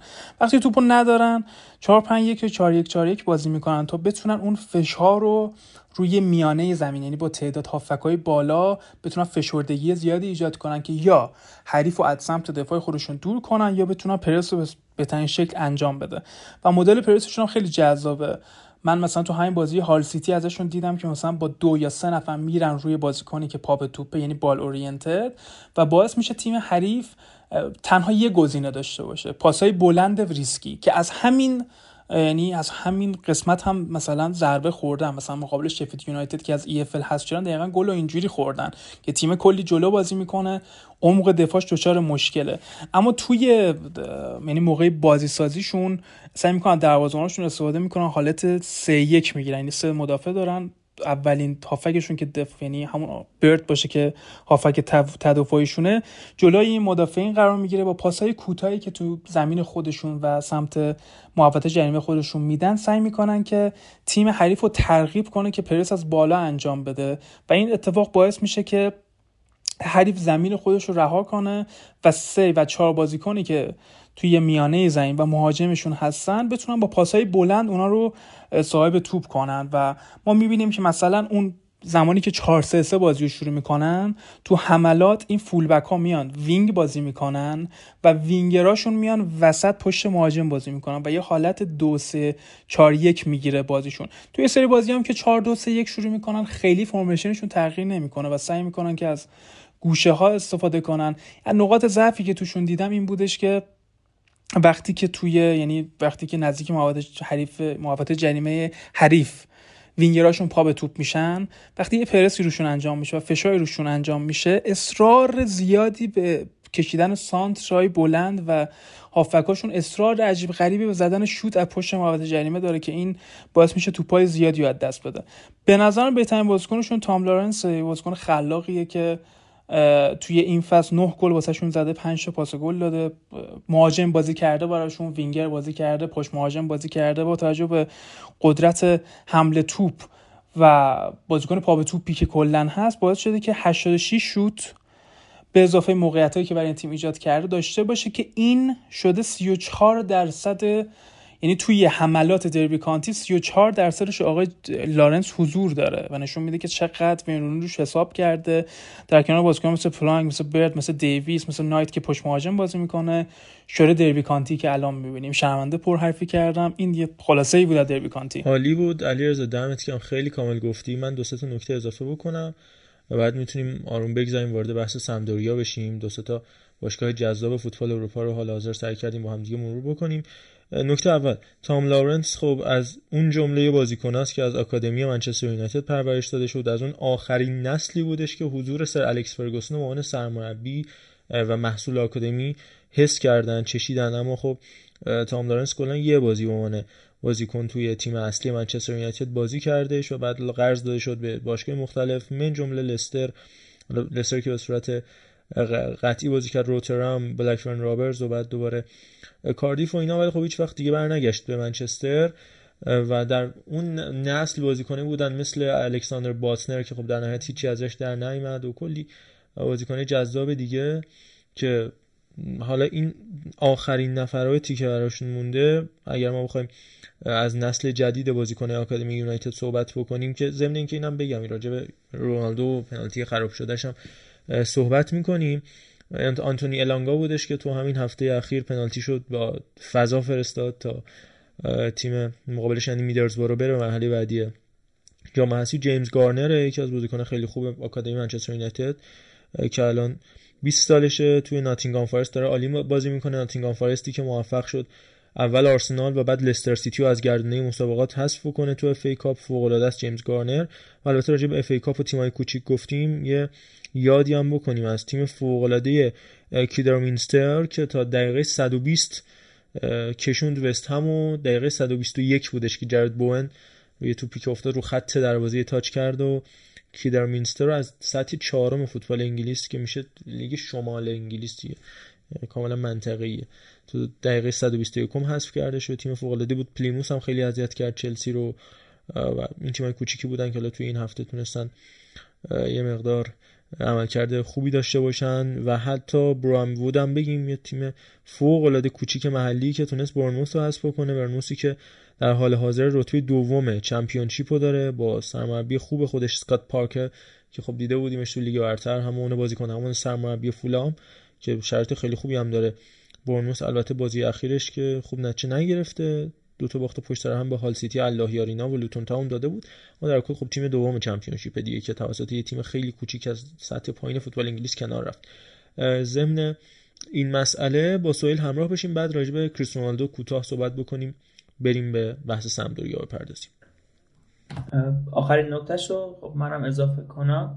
به نظرم بهترین بازیکنی که یعنی به لحاظ همه فاکتورها تیم دربی کانتی داره. جیسون نایت هستش که خیلی بازیکن مستعدی ظاهرا و سن خیلی خوبی داره. 20 سالشه متولد 2001 و در 67 درصد از بازی همین امسال که فیکس بازی کرده هافبک میانی و پست شیشی که در همین سن کمش. فعلا 8 تا بازی برای تیم ملی ایرلند داشته. جمهوری ایرلند که دیبیوش هم سال 2020 یعنی هم یک دو سال پیش شروع شده. در تیم ملی خیلی بهش امید دارن و سیر سعودی که در خیلی از جاهایی که در مورد بازیکن ها صحبت می‌کنن و آنالیز می‌کنن توی فوتبال منطقه چی میگن؟ اون بریتانیا میگن دیگه. بریتانیا کبیر که کشورهای مثل اسکاتلند ولز ایرلند و حالا بقیه هستن. جزء اون بازیکنهای آینده داری هستش که خیلی در صحبت شده. امسال هم توی ترکیب بینونی جای ثابتی داشته و بازی هایی براش انجام داده که ظاهرا قراره که در آینده از این بازیکن اسم, اسم زیاد بشنویم. و برای گفتم که حالا بعدا یه روزی مثلا اسمش اومد بگم که دیدی من اینو گفتم مثلا. ولی جدی بازیکن خوبیه. حالا آقا اگه به نظر در رونالدو صحبت کنیم. آره حتما. زمین اینکه ببین ما سعی می‌کنیم خداییش به تیمای پایین دیگه چسبیده کفه چمپیونشیپ هم صحبت بکنیم. اینم نکته هم بگم که علیرضا گفتش می‌تونه می تیبل باشه مثلا 14 باشه. خب چون 24 تیم است چمپیونشیپ به این دقت کنیم. اگر نه که مثلا توی لیگ 18 تیم یا 20 تیمه قطعا 14 ام اینا نمی‌تونه می تیبل باشه. و به اینم اشاره بکنیم که ما فکر کنم راجع به لانس صحبت کرده بودیم فرایبورگ صحبت کرده بودیم تیمایی پرداخته بودیم که کمتر راجع بهشون حرف زده میشه. کادیز همینطور پارسال که حملاتی هم به من شد راجبش. نشوخی می‌کنم. ولی حالا راجع به دربی کانتی هم صحبت بارسلونا صحبت کرده اتفاقا امروز حرف دارم راجع به بارسلونا و دنیال بس. در تیمای کوچیک داریم صحبت می‌کنیم. الله اکبر.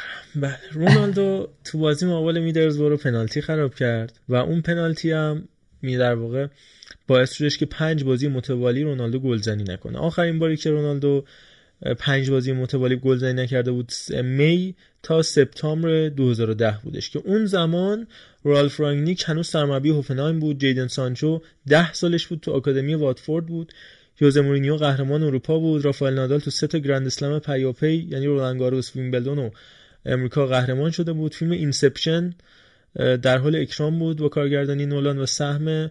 هر سهم تسلا تو بازار سهام 17 دلار ارزش داشت. همینقدر خنده دار ولی راجع به آمار و شرایط رونالدو هم صحبت بکنیم.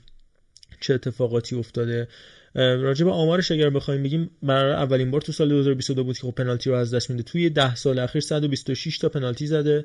فقط 25 بار پنالتیاش گل نشدن که تو مقایسه ای که بخوایم انجام بدیم تو کل دوران بازیش از مجموع 172 پنالتی که زده 143 تاشو گل کرده و مسی 131 کی زده که 102 تاشو گل کرده. جالبیش اینه که رونالدو با این پنالتی که از دست داد تعداد پنالتی هدر رفتش دقیقاً مساوی شد. با مسی البته رونالدو پنالتی بیشتری زده ولی از دست رفته ها مساوی شد. حالا همین بینم یه سری پنالتی حساسی بوده که از دست داده رونالدو مثل فینال 2007 لیگ قهرمانان خب جلو چلسی ورزشگاه لوژنیکی مسکو که خب در نهایت اشکای رونالدو با پنالتی از دست رفته تری و آنلکا با بارونایی که میومد تو استادیوم از چشاش شسته شد و تبدیل به اشک شخ شد.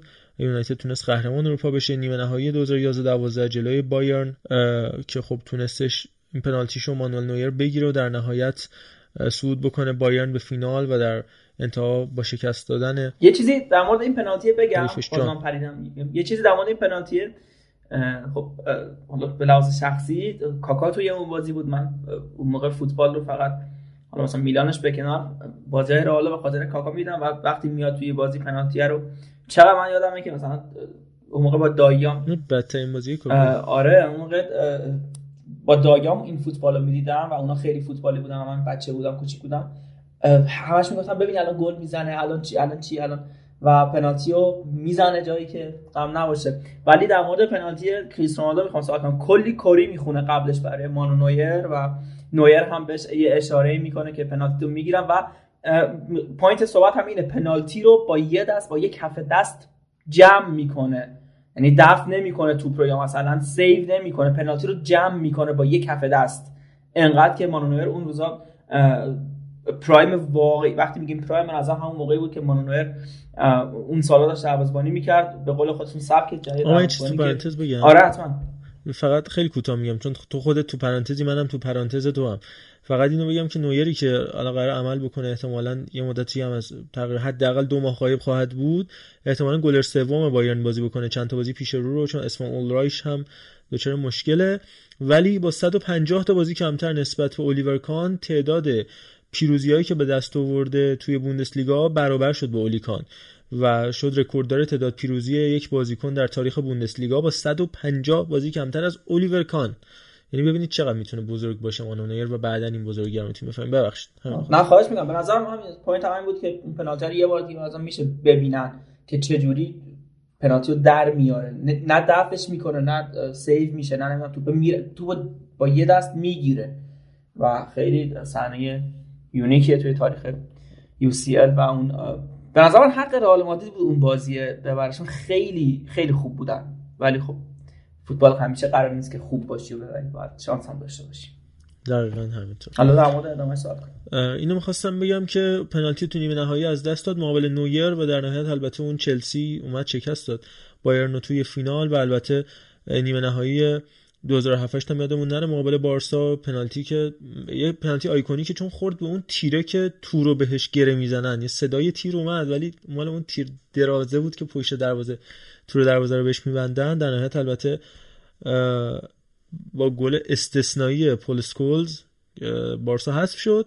اونم در نهایت شیرین تموم شد و میگم پنالتی خراب کنه بعد اتفاق خوب میفته بازی گروهی یورو 2016 بازی اول پرتغال مقابل اتریش و دروازه‌بان فوق‌العاده‌شون آلمر کچل دوست داشتنی که اونجا هم پنالتی رو خراب کرد.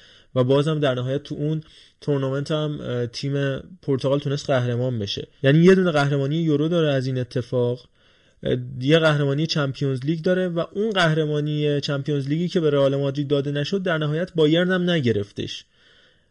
این اتفاق جالبیه. این از ماجراهای کریس رونالدو و اتفاقاتی که راجبش صحبت کردیم. آها حالا تو فوتبال انگلیس هستیم به نظرم وقتش هست که راجب کورتزوما هم صحبت بکنیم. کلا هفته هفته عجیب غریبی بودش دیگه. برای مارک اوورمارس که رفت در کنار آدم مثل آورام گرانت و مندی و گرینوود و این داستانا. اوورمارس هم خب رسوایی اخلاقی برش داد. البته تفاوت برخورد استثنایی رو برای اوورمارس دیدیم نسبت به اتفاقی که تو همین کشور خودمون هم میفته که دو بازی ملی تشریفاتی طرف محروم می‌کنن و یا علی از تو مدد. ولی به هر حال گربه آزار. گربه رو کردن تو گونی گونی گونی گربه بردن و حتی هیچ خانم شاکری هم اونجا نبود. یه فیلمی اومد بیرون استوری برادر کورتسوما بودش که خب در برابر اینکه گربه آقای کورتسوما که یه گربه خیلی خاصه که نژادش هم خیلی کم هست و دلیلش هم اینه که این نوع گربه گربه بنگالیه و نوع به وجود اومدنش هم اینجوریه که دو نژاد گربسانو تو سال 1970 تو دهه 70 تو ایالات متحده جفتگیری کردن. یه گربه ابریشمی راه راهه یه دونم پلنگ وحشی آسیاییه. اینا رو جفت انداختن. یه گربه ازش در آوردن یه نسل ازش در آوردن که خیلی هم کمه. لیمیتد ادیشن 2000 پونده هر یه دونش. اینو آقای زوما خریده و آورده خونه و این برخورد باهاش کرده و در نهایت اتفاقاتی رقم خورده که باعث شده الان توی زمین هواداری وست هم هوش کردن آدیداس باش قطع همکاری کرده. وست هم صرفا حالا محکوم کرده بود این اتفاق. به خاطر اینکه وست هم برخوردش جدی نبوده با کورتزوما وایتالیتی است یکی از اسپانسرهای اصلی وست هم قطع همکاری کرده با تیم وست هم. پلیس وارد عمل شده. همه دنیا کلا شدن علیه کورتزوما ساعت پیش بودش که دو تا گربه دیگهش ضبط شدن تحت مراقبت ویژه قرار گرفتن. یه مؤسسه خیریه است به نام RSPCA که اومده این گربه ها رو ضبط کرده گفته ما باید ببریمشون اینا رو روانشناسی کنیم گربه ها رو و بلا فاصله جریمه نقدی شده. این تا خیریه قیام کردن. یه توماری به وجود اومده که 120 هزار نفر اومدن امضاش کردن که بیان پیگیری قانونی بکنید. اقدام وحشتناک کورتزوما رو این یه حیوان آزاره و الاخر سخنگوی پلیس اسکس که محل سکونت کورتسوما بود گفته ویدئویی به دست ما رسیده و ما انواع اقسام اقدامات قانونی رو انجام میدیم. سی میلیون انسان خیرخواه رو ما داریم در سراسر دنیا که باید هممون همه این سی میلیون بیایم و قیام کنیم علیه همچین اتفاقی. سیاستمداران ارشد فرانسوی که خود زوما می‌دونی اهل لیونه توی اون جمع خودشون محکوم کردن خواستن از تیم ملی فرانسه اخراج بشه هیچ وقت ابد نشه. موریل فوسی سخنگوی حزب فرانسوی انیمال. باز علیهش بیانیه ده مارین لوپن رهبر حزب تظاهرات ملی و نامزد ریاست جمهوری گفته شرماور بوده این اتفاقی که ما با هم دیگه دیدیم. آقا چه خبرتونه؟ چه خبرت؟ آخه من اصلا معلومه که محکوم حیوان آزاری معلومه که حتی اگر هر موجودی رو هر چی رو چه می‌دونم این چوبو همینجور چوب بیجونو نه چوب درختو یه ضربه بهش بزنی چوب بیجونو میخ بهش بکوبی چوب درخت قطع شده رو بده. ولی آخه چرا اینجوری می‌کنید؟ یعنی از اون ور بوم که دیگه نیفتید. اصلا این چی کمپین های عجیب غریبی که دارید می‌سازید می‌خواید اینو بندازید زندان و آروم باشید. حالا به حال کار بدی کرده باید مجازات بشه دیگه. و آدیداس چرا قطعا همکاری می‌کنه؟ حالا قطعا فیلمش خب خیلی ناراحت کننده بود چون خیلی بد برخورد کرده بود. ولی خب کسی که حالا مثلا من اینجوری نمی‌دونم نمی‌خوام توجیه بکنم ولی می‌دونی هم سر بلک لیوز مادر هم سر همین ماجرا حالا ماجرا گرین وود که دیگه متفاوته اصلا. اما این مسئله نمی‌دونم. من, من فکر کنم از اون ور بوم افتادن. حالا علیرضا و سهیل مارزو این ب...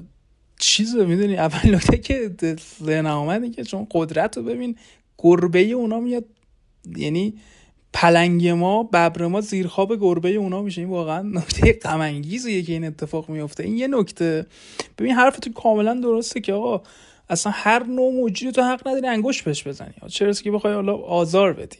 اما بد نیست یه سری موقع مثلا سر همین قضیه مثلا بود که هیچ جوره نمیشه توجیه کرد.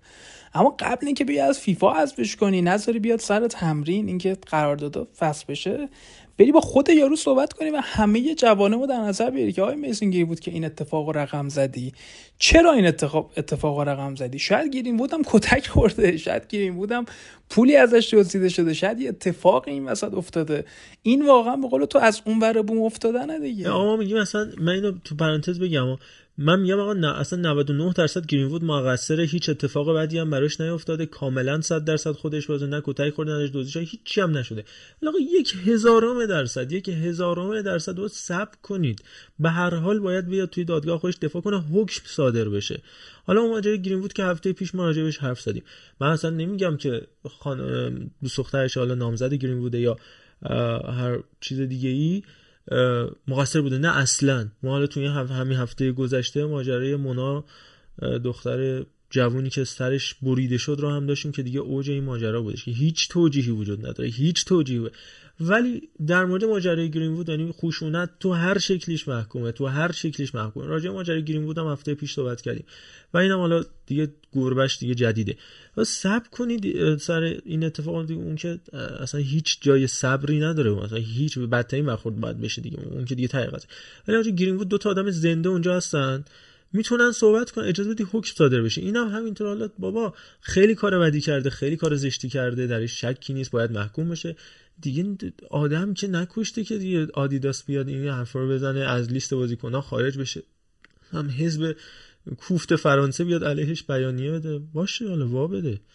حالا نمی‌دونم. نمی‌دونی چیه؟ حزب کوفت فرانسه برای مثلا اتفاقای نجات پرستی که تو کشور خودشون هم اتفاق میفته تشکیل میشه؟ اونجا این اتفاقا میفته نه انگار دنبال چیزایی میرن سویل که مدیا دوست داره. دقیقا. باریکلا می‌دونی؟ این این اون نکته است می‌دونی؟ و آره مثلا اون اتفاقی که سر دلی علی افتاد که ما صحبت کردیم اون ویدیو که ازش در آمد خب آقا آیا دختری که این ویدیو رو پخش می‌کنه هم محکوم میشه؟ نه که اینجوری به هم میریزه یه بازیکن و شاید فوتبالش رو خراب کنه. خب اونم بعد محکوم بشه. هم این صحبت مطرح شد بعد گفتن که آقا هک شده. یعنی الان بحثی که الان تو جبهه دوم مطرح که حالا هک شده یا گوشیش دزدیده شده و این اتفاقات حالا هم تو که هفته پیش گفتیم مال پارسال بوده و اصلا این دوتا با هم دوست شدن هیچ مشکلی هم نداشتن داشتن به خوبی خوشی زندگیشون رو می‌کردن. و حالا یهو گوشی دزدیده شده یا هک شده. البته هیچی ثابت نشد. بازم میگم بابا هیچی اثبات نشده. نکنید این کارا رو. به حال آدمه. باید دفاع کنه از خودش مطرح بشه 10 تا قاضی بیان نظر بدن فلان کنن بیسار کنن و در نهایت حکم صادر بشه و همه تسلیمیم در برابر حکم. ولی حالا اینکه partner ش اومده اینو لو داده یا از چیزای خصوصیشون حالا به چه شکل leak شده نمی‌دونم ولی همه همه اینا بازم مؤید اینه که نیاز به یک حکم هست نیاز به دادگاه عادل هست دادگاه صالحه هست و راجع به همه همه اینجور مسائلی که حداقل حالا باز مال کورتزوما یه حیوانه که نه زبون داره نمی‌تونه از خودش دفاع کنه. ولی راجع مثلا ماجرا گیریم بود بازم میگم خشونت در هر نوعش محکومه جبهه نگیر در هر نوعش محکومه. ولی اجازه بدید حکم صادر بشه. ما نمی‌تونیم خودمون قضاوت کنیم نمی‌تونیم از بیرون حکم صادر کنیم. اینو من دارم میگم صد برابرش خودم بدتر اشتباه کردم خودم صد بار قضاوت کردم آدم رو. همین الانش ممکنه کسی رو قضاوت کنم اشتباه بکنم در این شکی نیست. ولی حالا توی مسئله شاید بتونیم به همدیگه کمک بکنیم برای اینکه بهتر راجع بهش فکر بکنیم و نظر بدیم. حق قضاوت که هیچکی نداره ولی نظر دیگه. من میگم آقا اینقدر عجله نکن اینقدر جو زده رفتار نکنی. انقدری ما media toxic کرده یعنی social media انقدر فضاش toxic شده که آدم وقتی می‌خواد حرف بزنه راجع به این چیزا انقدی ترسناک شد انقدر میترسه آدم به علیه جبهه بگیرن هی وسط جملاتمون سه بار باید بگیم کار درستی نکرده کار اشتباهی. کرده محکومش می‌کنیم. ولی بابا خب آدم اصلا میترسه حرف بزنه. همش باید بگه کار اشتباهی کرده محکومش می‌کنیم. ولی خب این ولی مهمه دیگه. و یه خورده تن نباید داد به این فضای تاکسیک رسانه ای و بذاریم که اون روال قانونی. شکل بگیره آره زوما ولی. ما رضا یه نکته مثبت داره که کورتزوما و کورتزوماهای قطعا تو اروپا و آمریکا نخواهند بود که بخوان سر گربه رو ببرن بیارنش تو خیابون پا به رهنه بخندن و سر گربه رو این ور کنن شاید این نکته مثبت هم داشته باشه که این فشار زیاد در نهایت منتهی میشه به این قضیه که از این اتفاقات منا کمتر اونجا میفته یا شاید هم اصلا نمیفته قطعا سازیه آقا الان این این چیزی که دارین میگین خیلی قشنگه خیلی زیباست خیلی گل و بلبله ولی من یه بار چیزی گفتم یه دوستی حالا بماند. از اون ور دنیا از آمریکا کامنت زده بود که با احترامم من واقعا براشون احترام قائلم که نش... نش- یکی نشسته این ور دنیا داره در مورد هم چیزای فمینیستی این چیزا حرف می‌زنه شما به چه حقی؟ کلی حالا حمله کرد من. ولی من بازم از عقاید خودم در, این مورد کوتاه نمیام. الان همینطوری که مثلا مثلا میسن گرین وود داره چیز میشه جاج میشه نمی‌دونم در گذشته خیلی دنبال این مسائل بودن. من یه مثال می‌زنم آقا که من خودم دیگه لالیگا رو خیلی به صورت درست دنبال کرد. اون خانمه بود که با رونالدو یه بارم صحبتش کردیم دیگه که توی الی یه داستانی داشته بودن و یه حق سکوتی- مایورگا. بله. همین مگه یکی دو سال پیش دوباره مطرح نشد؟ خب بیاین این این پوینت رو داشته باشیم که اه، 300 هزار دلار یا یورو در ازای یک حق السکوت این خانم دریافت کرده.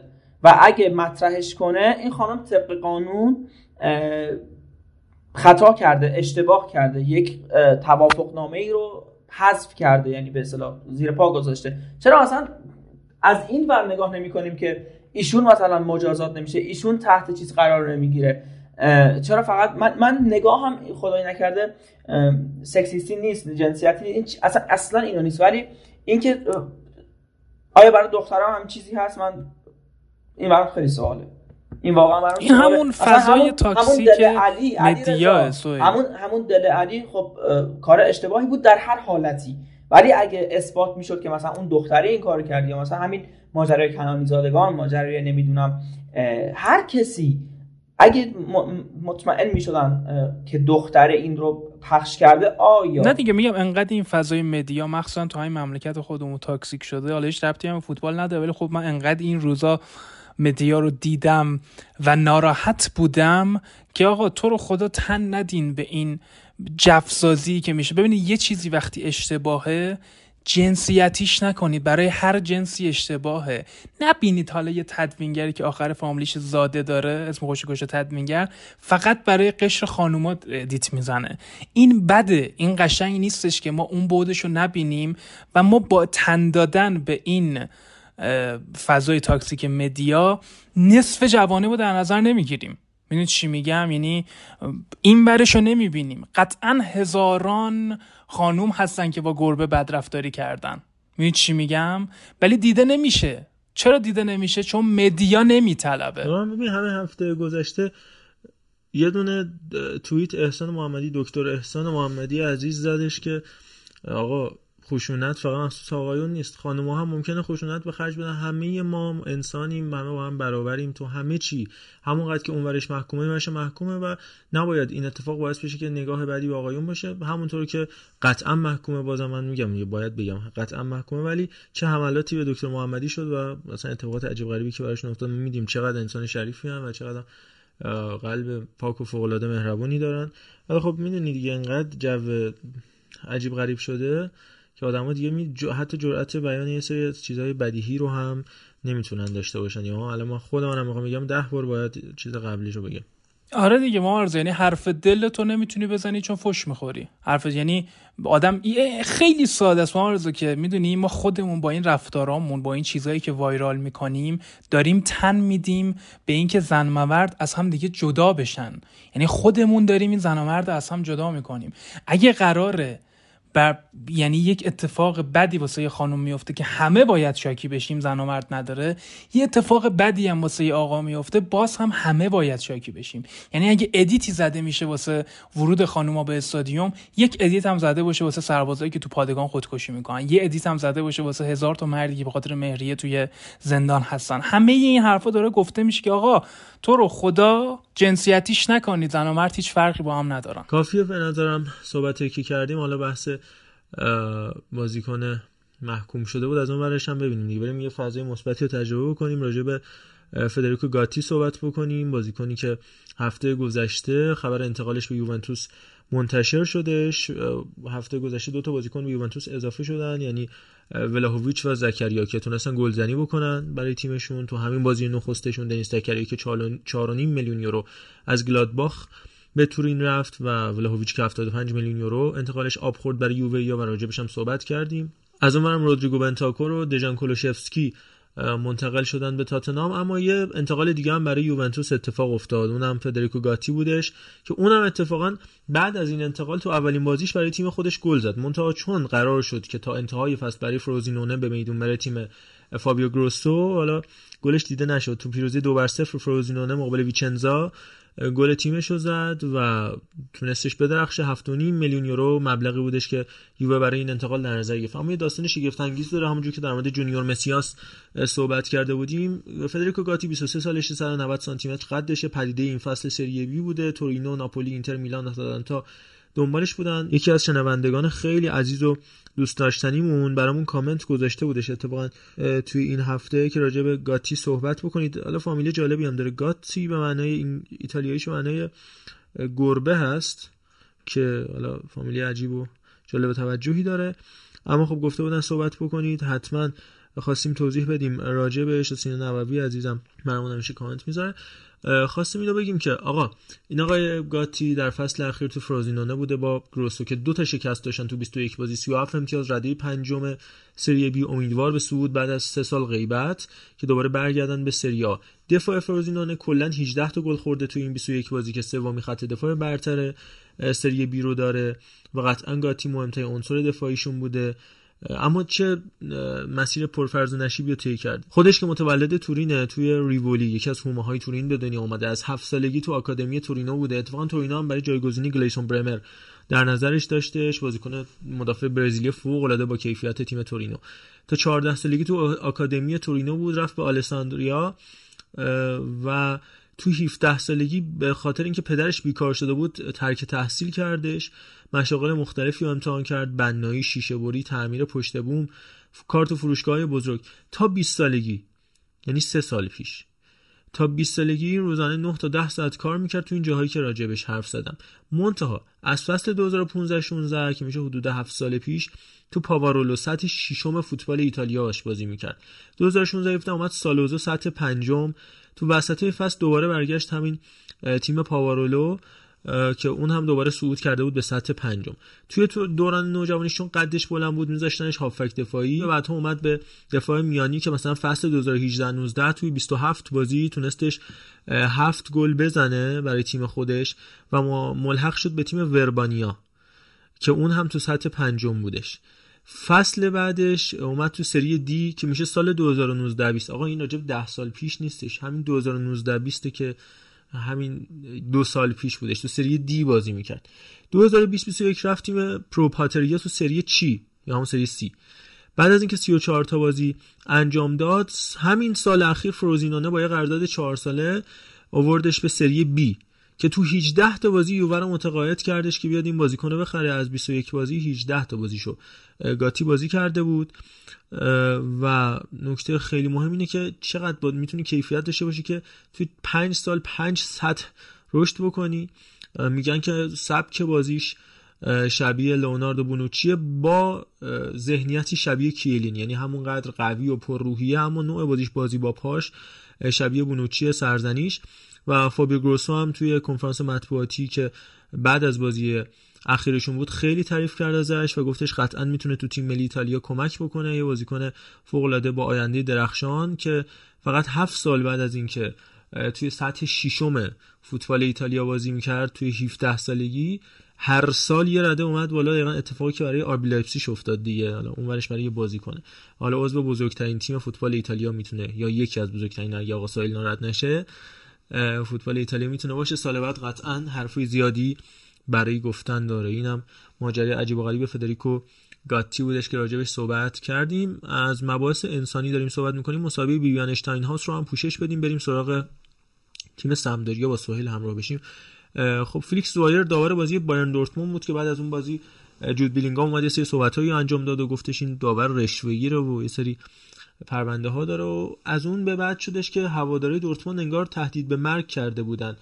فلیکس زوایر رو حالا بیبیانا اشتاین هاوس داور اولین داور حرفه‌ای خانوم در فوتبال آلمان که یه داور فوق العاده خوب و پرتجربه به حساب میاد اومده این کمپین رو شکل داده و مصاحبه کرده برای حمایت از داورا. گفته که زوایر به من زنگ زده شو با هم این پشت خط گریه می‌کردیم که چه تهدیدای ناراحت کننده ای داره براش ارسال میشه. حتی دیگه خجالت می‌کشه که از خونش بیاد بیرون به خاطر یه مسابقه فوتبال که حالا بازی فینال هم نبوده و اونقدر حساس نبوده. همچین اتفاقایی برای زویر افتاده. اصلا پذیرفتنی نیست این اتفاقات و خشونت از طرفی توی فوتبال خیلی محکوم میشه. از طرف پنهون دیگهش انقدر زیاد وجود داره. این هم دقیقا همون نقطه مقابل است دیگه. اون بحث گربه این ماجرای فیلیکس زویر اون جدی گرفته شدن تهدیدها علیه کورت زوما و این بر اتفاقی که برای داور داره میفته. خیلی هم ماجرایی بوده که بهش توجه نشده و اینا اتفاقای ناراحت کننده ای که حالا ما به نظرم جای مناسبی پیدا کردیم تو توتال فوتبال که موضوع محور هستیم. کمتر سعی می‌کنیم راجع بازی ها به طور خاص و خلاصه صحبت بکنیم حرف بزنیم. سهیل بریم راجع به سمپدوریا چند دقیقه‌ای برامون توضیح بده. دو تا خرید مهم انجام دادن. استفانو سنسی و جووینکو سباستیان جووینکویی که بعد از یه تجربه تو MLS و البته الهلال عربستان که امروز توسط چلسی حذف شد برگشته به سطح اول فوتبال ایتالیا. در مورد سمپدوریا که با اون لوگوی خیلی iconic ی برای ما بچه که بودیم خیلی همیشه جلب توجه می‌کرد اون موقع که پلی هم بازی می‌کردیم. همیشه لوگوش به خاطر اون شخصیتی که داره خیلی یونیکه. وقتی توی دنیای فوتبال در مورد سمپدوریا داریم صحبت می‌کنیم همیشه از جان لوکا ویالی و آقای مانچینی سرمربی تیم ملی و مربی دستیارش در آتسوری صحبت ها زیاد میشه که با این تیم سالهای سال بازی کردن و سمپدوریا و هم سمپدوریا هم مانچینی به نظر من جفتشون به همدیگه خیلی مدیون هستن. ولی برای خود شخص من برای خود شخص من سمتوریا رو با رودگولیت به نظر من باید بشناسیم. نمیگم حالا مانچینی درست شناسنامه این باشگاه تا حدودی ولی حالا اون تاثیرگذاری که رودگولیت در تاریخ سمتوریا داشته به نظر من خیلی زیاده سالی که میلان رودگولیت رو نخواست بنا به دلایلی که پوست اندازی این تیم بود و رودگولیت اومد به سمتوریا و تنها قهرمانی جام حذفیشون با رودگولی به دست این تنهایی که میگم در اون بره کلا چهار تا قهرمانی جام حذفی دارم ولی در اون برهه‌ای که کبیر بود به اصطلاح این رودگولیت بود که اومد سمپدوریا رو به جام حذفی رسوند به فوتبال اروپا دوباره برگردوند و خیلی سالهای بزرگ بود برای اونا. حالا از این گذشته من خواستم فقط یه مقدمه داشته باشیم. سمپدوریا امسال هم مطابق سالهای گذشته مطابق ده سال اخیر شروع نسبتا ضعیفی داشت با نتایجی که خوب نبود دیگه. الان خودشون هم تازه تازه رسیدن به 16 و این نشون میده که فصل پرفراز و نشیب و خوبی و پرفراز و نشیبی گذروندن و اصلا خوب نبوده براشون. حالا از اینا گذشته توی مرکاتو اومدن یه سری تغییرات دادن چند تا بازیکن بگیرن که به نظر من استفانو سنسی می‌تونه خیلی بهشون کمک کنه در صورتی که البته مصدوم نشه چون بازیکن شیشه ایه به اصطلاح شیشه ای به معنی مصدومیت که خیلی مصدوم میشه. از اون گذشته تونستن فرانچسکو کاپوتو رو هم جذب کنن که جزء بازیکنهایی هستش.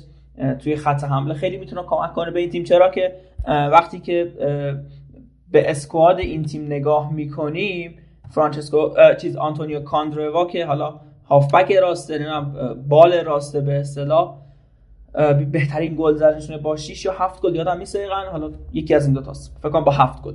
که نشون میده که سمپدوریا خیلی توی بار هجومی و فاز حملات خوب نبوده. به همین خاطر کاپوتو رو جذب کردن.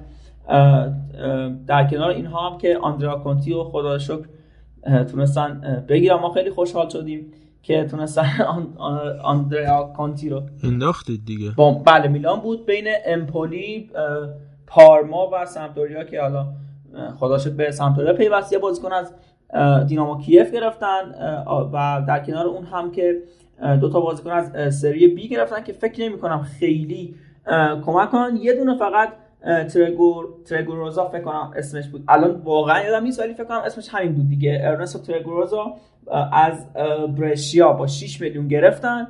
فکر می‌کنم که کمکشون باشه توی خط میانی چون که سمتوریا خیلی بازیکن توی اون پاسا داره ولی مدام مصدوم میشن مدام از دسترس خارج میشن به اصطلاح و کادر فنی که جان پاولو. ببین در مورد جان پاولو می‌خواستم صحبت کنم. خیلی حالا سریع هم اینو ببندم. توی دوره که حریم امنش برگشت. جانم؟ به حریم امنش برگشت جایی که فقط تو همونجا نتیجه گرفته بود. آره اصلا توی دوران قبلیش هم خب قبل تا قبل از اینکه به میلان بیاد جان پاولو خیلی در مورد این بود که معمار و نمی‌دونم ابداع کننده سبک جدیدی از فوتبال توی ایتالیاست و اینکه با سیستم سنتی یک سری از تیم های خاص توی ایتالیا با فوتبال بازی می‌کنه تحت توجه خیلی قرار گرفت. آیگوساکی در مورد صحبت کرد. کاپلو در مورد صحبت کرد که اون درخت کریسمس رو اگه حالا خاطرتون باشه بازی می‌کنه. 4 3 1 2 که میلان به نظر من گل سرسبد همه این تیم هایی هستش که اینجوری یه مدتی یک ده سالی رو بازی کرده. ولی وقتی که به جاهای بزرگتری اومد دیدیم که خیلی به مشکل می‌خوره. مثل میلانش و حالا توی دوران تورینوش هم نمیگم بازیکن نداشت. اتفاقا یک یک دست بازیکن هایی رو داشت که برای میانه های جدول سری آ بد نبودن. ولی نتیجه نگرفت که من یادم توی اون برهه همین بازیکن بیلباو که این هفته مقابل رئال هم بازی کرد. الکس برنگر. بله. برنگر که خیلی کمک دستش بود. توی پست حالا شماره ده بگیم. پشت مهاجم خیلی بهش کمک ولی جان پالو به مرور نشون داد که در جاهای بزرگ اون نیست که باید باشه. حالا امسال با موندگار شدنش توی سمپدوریا فکر کنم که بازم توی میانه های جدول نگه داره تیم رو و حداقل خطر سقوط رو نداشته چون نه بنیه مالی خیلی قوی دارن بعد از اینکه مدیرشون دستگیر شد. فکر کنم دیگه خودم در جریان هستی. چند وقت پیشم در موردش صحبت کردیم که چه ماجراهایی داشت؟ به همین خاطر دیگه. بله. کلا 103 میلیون ارزش اسکواد این تیمه و خیلی اسکواد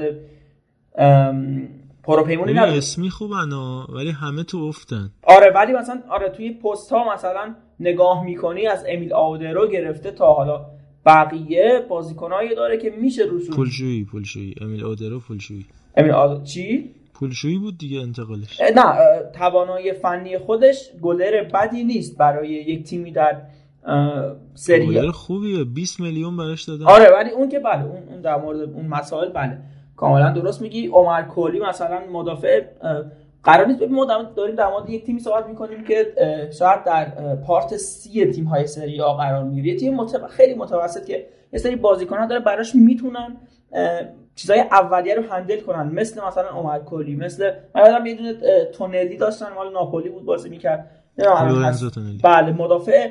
خیلی مدافع توی ناپولی پر از سوتی و اینا بود. ولی وقتی که توی شماره 6 سمپدوریا هم میپوشید کار براشون جمع می‌کرد. ولی همین آلبین اکتالی که داشتم با رفتن یاکوب ینگتو من خیلی ینگتو رو دوست دارم توی فکر بازیکن جمهوری چک هم هست. خط میانیشون یه ذره ضعیف شد. دیگه کیار داشتن آقا که یه رونالدو ویرای داشتن سیاه چرده به قول آقای حکیمی آقای علیفر که پاسشون بود. بازیکن ها دارن که مثلا براشون کارهای اولیه و حالا اون بقا رو استاد کولیارلا رو لطفا فراموش نکنید. رونالدو رو در کورس آقای گلی شکست ایشون ایشون از خوباست آخه. ما داریم در مورد معمولی خیلی می... صحبت. می‌کنیم. آره اونا که کاندرووا کواریالر کواکلیارلا و سنسی و حتی توماس رینکون هم دارن. مایا یوشیدا رو دارن بارتوش برژینسکی نیکولا مورو اینا بازیکن هستن که جزو بهترین. رینکون. آلبین اکتال عزیز. آره آلبین اکتالی که سالهای سال در خط میانی بازی کرده توی اون سوئدی دیگه آلبین اگه درست بگم توی اون چیزی که داشتن با یوونتوس هم بوده بله اون اون یورو 2008 فکر می‌کنم خط هافک خیلی خوبی که سوئد داشت ایشون هم حضور داشت. دیگه حالا در مورد سمتوری اگه نکته به خصوص یا سوال مثلا خاصی مد نظرته که من حتما جواب میدم همین دیگه مثلا دفاع شبشون با تومازو الان این واقعا این اسما رو توی ذهنم من یعنی تومازو آوگلو که خیلی دفاع چپ خوبیه خیلی شوت زن نمی‌دونم رونده است ولی انقدر مصدوم میشن انقدر انقدر اخراج میشن که دست مربی از همون اولیه ها از همون چیزای اولیه‌اش هم عاجزه و ندارن بازیکناشو و همین خاطر چند تا بازیکن گرفت که حداقل بالانس بشه خطوط حالا میانی و خط حملهش ببینیم در ادامه. چه خاطر من فقط آخرش اینم بگم که آنتونیو کاسانو که سالهای سال در همین تیم سامپا بازی می‌کرد برای این تیم. اه، کلی حالا از معدود جاهایی که واقعا میشه گفت زحمت کشید چون کاسانو خیلی اذیت هم می‌کرد در جاهایی که بود. خیلی حرف می‌زنه. آره صحبت کرد که استفانو سنسی از وراتی و جورجینیو هم خیلی بهتره و به نظر من استفانو سنسی توی سالفالو خیلی بازیکن خوبی بود. خیلی هم همه امیدوار شدن ولی اینقدر مصدوم شد. اوایل اینترش هم خیلی خوب بود. آره از نه نه اوایل اینتر گفتی آره همون ابتدای فصل گذشته. آره اوایل اینترش هم خوب بود ولی انقدر که مصدوم شد این بنده خدا قوزک پا هم استرینگ و اون چهار سرش یعنی نمی‌دونم چجوریه که هی میره. و به همین خاطر فرمش از دست خیلی هافبک خوبیه یعنی هم پست هم box to box هشت رو خوب بازی می‌کنه قشنگ متصل می‌کنه خط دفاع و حمله رو. ولی خب دیگه الان از مصدوم شد. من خواستم به اجازه بدید یک لحظه از آقای چاوشی بشنویم متصل است تو بله. جان من است او. هی مزنیدش آن من است او. هی مبریدش آب من است او. نان من است او. مثل ندارد باغ امیدش باغ و جنانش آب روانش سرخی سیبش سبزی بیدش. متصل است او معتدل است او شمع دل است او پیش کشیدش. جان من است او هی مزنیدش. آن من است او هی مبریدش. آب من است او نان من است او مثل ندارد. باغ امیدش باغ و جنانش آب روانش سرخی سیبش سبزی بیدش. متصل است او معتدل است او شمع دل است او پیش کشیدش.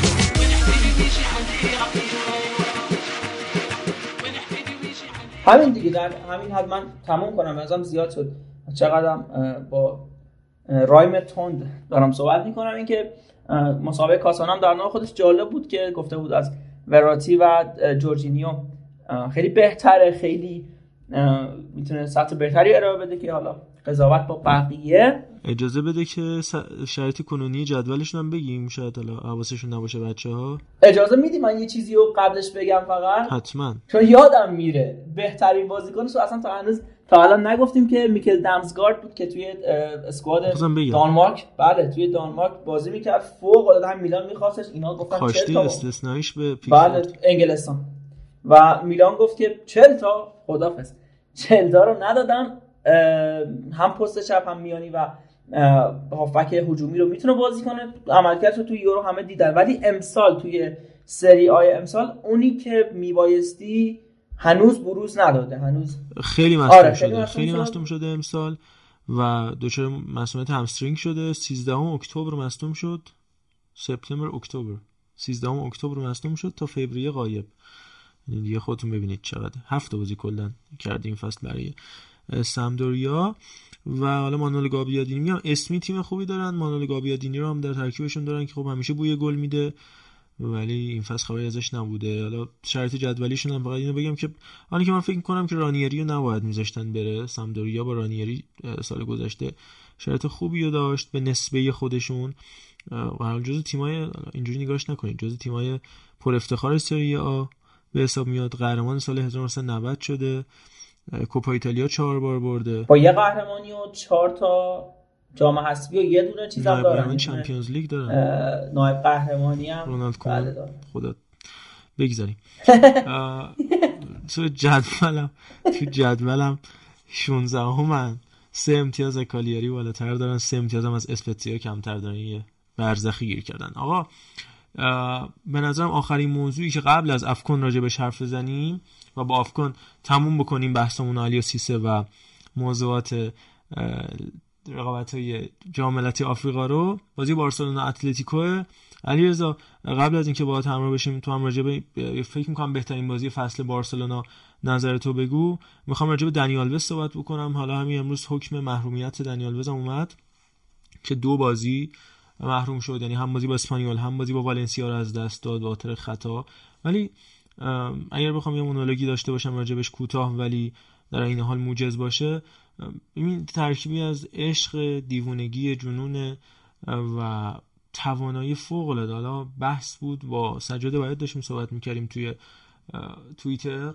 حالا تعداد زیادی از مدافعین راست و اسم برد که میگفتش از دنیالوز خیلی بهتر. حالا به اعتقاد من که دنیالوز بهترین مدافع راست تاریخه. یعنی خود کافو که خیلی میگن بهترین دفاع راست تاریخه صحبت کرد گفتش که دنیالوز بهترین دفاع راست تاریخه. ولی ببین نگاه کنیم الان این بازیکن 38 سال و 9 ماهشه. شد پیرترین گلزن تاریخ بارسلونا توی لالیگا صدومین پاس گلش هم تو همین بازی داد. گل پاس گل اخراج همه چی رو تجربه کرد. و ببین برزیلیه. ما برزیلی بودن یه, یه ویژگی خیلی عجیبه. در این حال که باعث میشه استعداد خارق العاده ای داشته باشی تکنیک بی‌نظیری داشته باشی تمام بازیکنهای برزیلی رو ما اگر نگاه بکنیم بخش خیلی زیادیشون از رونالدینیو که دیگه جز گنده تریناشون بوده گرفته روبینیو آدریانو باپتیستا الکساندر پاتو و کلی بازیکن متفاوت. همین نیمار که این هفته هم سی ساله شدهش که کیچکی باورش نمیشه. اون نیماری که 17 18 سالگی تو 16 سالگی جام جهانی 2010 همه گفتن چرا دعوتش نکرد دونگا؟ شده 30 سالش. 17 سالگی. شده 30 سالش و همچنان هم بزرگترین دستاوردش همون یه سالیه که تو سه نفر تو پتلا بود و هیچ از تو بس. به نظر من دستاورده شخصی دستاورده شخصی فوتبالیش. وگرنه خب چمپیونز لیگ برده و کلی دستاورد خوب با بارسلونا پاریس سن تروفی به دست آورده. ولی به هر حال برگردیم به دنیال وز این بازیکن برزیلی همه می‌دونن چقدر درگیر هاشیان چقدر تو کارناوالا و جشنا و قرتی بازی مختلف شرکت می‌کنن. تولد رونالدو هم مبارک بشه. ضمن کریستیانو رونالدو هفته گذشته بود. رونالدو برزیلی هم خودش به نظر من به نسبه اون پتانسیلی که داشت دوران اوجش می‌تونست خیلی طولانی تر باشه. مصونیت عجیب غریب مخصوصا زمان اینتر اذیتش کرد. آخرم که چاق شد. ولی این بازیکن الان داره وارد 40 سالگی میشه دیگه تقریبا. و همچنان تمامی بازیکن‌های بارسا باید ازش یاد بگیرن. هنوز آدم تراوره جای خالیش رو دنیال وز داره پر می‌کنه. هنوز از همه بازیکنهای بارسلونا شور و شوق بیشتری داره. هنوز وقتی وامیسه بعد از اون شادی گلش یه تصویر میشه گفت دراماتیک تراژیک بودش که بعد از شادی بعد گلش و اون از اینا باید بگیم مهارت خارق العاده تصویر بردار تصویر باز اون شادی بعد گل دنیال وزو دیده باشید که چجوری تصویر بردار میره از پایین کادرشو میبنده و قدرتمند نشون میده. اون چشمای پر از خون و البته یه مقدار خیس دنیال وز که سال 2016 وقتی از بارسلونا رفت گفتن یه کار می‌کنم پشیمون شن از اینکه از من دل کندن کاری که واقعا جنایتی که بارتومو در مورد جدا کردن دنیال وز از بارسلونا انجام داد باید در کنار جنایت هیتلر ثبت بشه. این همه سال گشتن 40 میلیون سمدو دست کلی بازیکنای مختلف اونجا امتحان کردن سرخی روبرتو که ایشون هم تولد سی سالگیشو جشن گرفت همین هفته گذشته که به خاطر یه گل جلو پاریس سن ژرمن همینجوری داره هی قراردادش تمدید میشه امسال سال آخر قرار داشته ولی بازم برمیگردیم میشه بهترین جایگزین دنیال وز 34 ساله میشه دنیال وز 39 ساله. و خب پر افتخارترین بازیکن فوتبال در تمام تاریخ در تمام اعثار و نمونه بارز حرفه‌ای بودن حالش خوبه هر جا میره بازی می‌کنه. بهترین نمایش خودش رو انجام میده. یادمون نره تو نیمه نهایی چمپیونز لیگ با یوونتوس مقابل موناکو چقدر خوب کار کرد. رفت پاریس سن درو کرد افتخارات رو. با سویا تونسته بود قهرمانی جشن بگیره. با بارسلونا که دیگه نیازی به تعریف نداره. ما همیشه از مسی گفتیم سمت راست بارسلونا. وقتی بازی کردش مخصوصا تو ساله طلایی پپ گواردیولا و بعدش هم لوئیس انریکه چقدر فوق العاده بود. ولی ما یادمون نره مسی 9 سال یه دنی آلوز پشت سرش داشت. که همه جوره بهش خوراک رسونی می‌کرد تغذیه می‌کرد. پاس گله دنی آلوز برای مسی برید ببینید. حالا رکورد الان افتاده دست سوارز که اتفاقا رفتم گل زد و چقدر صحنه دردناکی بودش. اون ناراحتیش بعد از گل بارسلونا. هیچ وقت فکر نمی‌کردم که سوارز بعد گل بارسلونا ناراحت باشه. رفت و برگشتم گل زد. هر دوتا گلش هم بعدش شادی نکرد و کرد. علاوه بر اینکه به رغم اینکه بعد گلش مقابل لیورپول شادی کرد. ولی بیشترین پاس گل تو دفاع راست نفر دومه تعداد پاس گل های مسیه و سوارزی که کنار مسی بازی کرده سالها.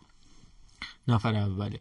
و ببینید چه پاس گل عجیب غریبی به مسی داده دنیال بز خیلی به نظر من بازیکن بزرگی. اینجور بازیکن ها بعدها به نظرم می‌فهمیم که چقدر بزرگ بود همونطوری گفتم نویر شد الان نوامنگ خیلی دروازه‌بان بزرگی. ولی این عددی که 150 تا بازی کمتر از اولیکان رشته به تعداد برداش نشون میده 150 تا یعنی 5 فصل. یعنی 5 فصل لیگ باید الیور کان بازی کنه برسه به نویر. و همه بازی رو ببره. شما فرض کنید 5 فصل متوالی یه باختم حالا نیست 34 بازی بگیریم حالا فصل 4 تا باخت بدی. مثلا 4 فصل همه بازی رو ببره. اصلا عدد کمی نیست. و حالا دنیال بزم یه همچین شرایطی توش قرار داره. به هر حال برزیلی یه مقدار دیوونه است. در آخر یه اخراج عجیب غریب شد. ولی این بازی به نظر متعلق به دنی بود. یه بازی تاریخی بود.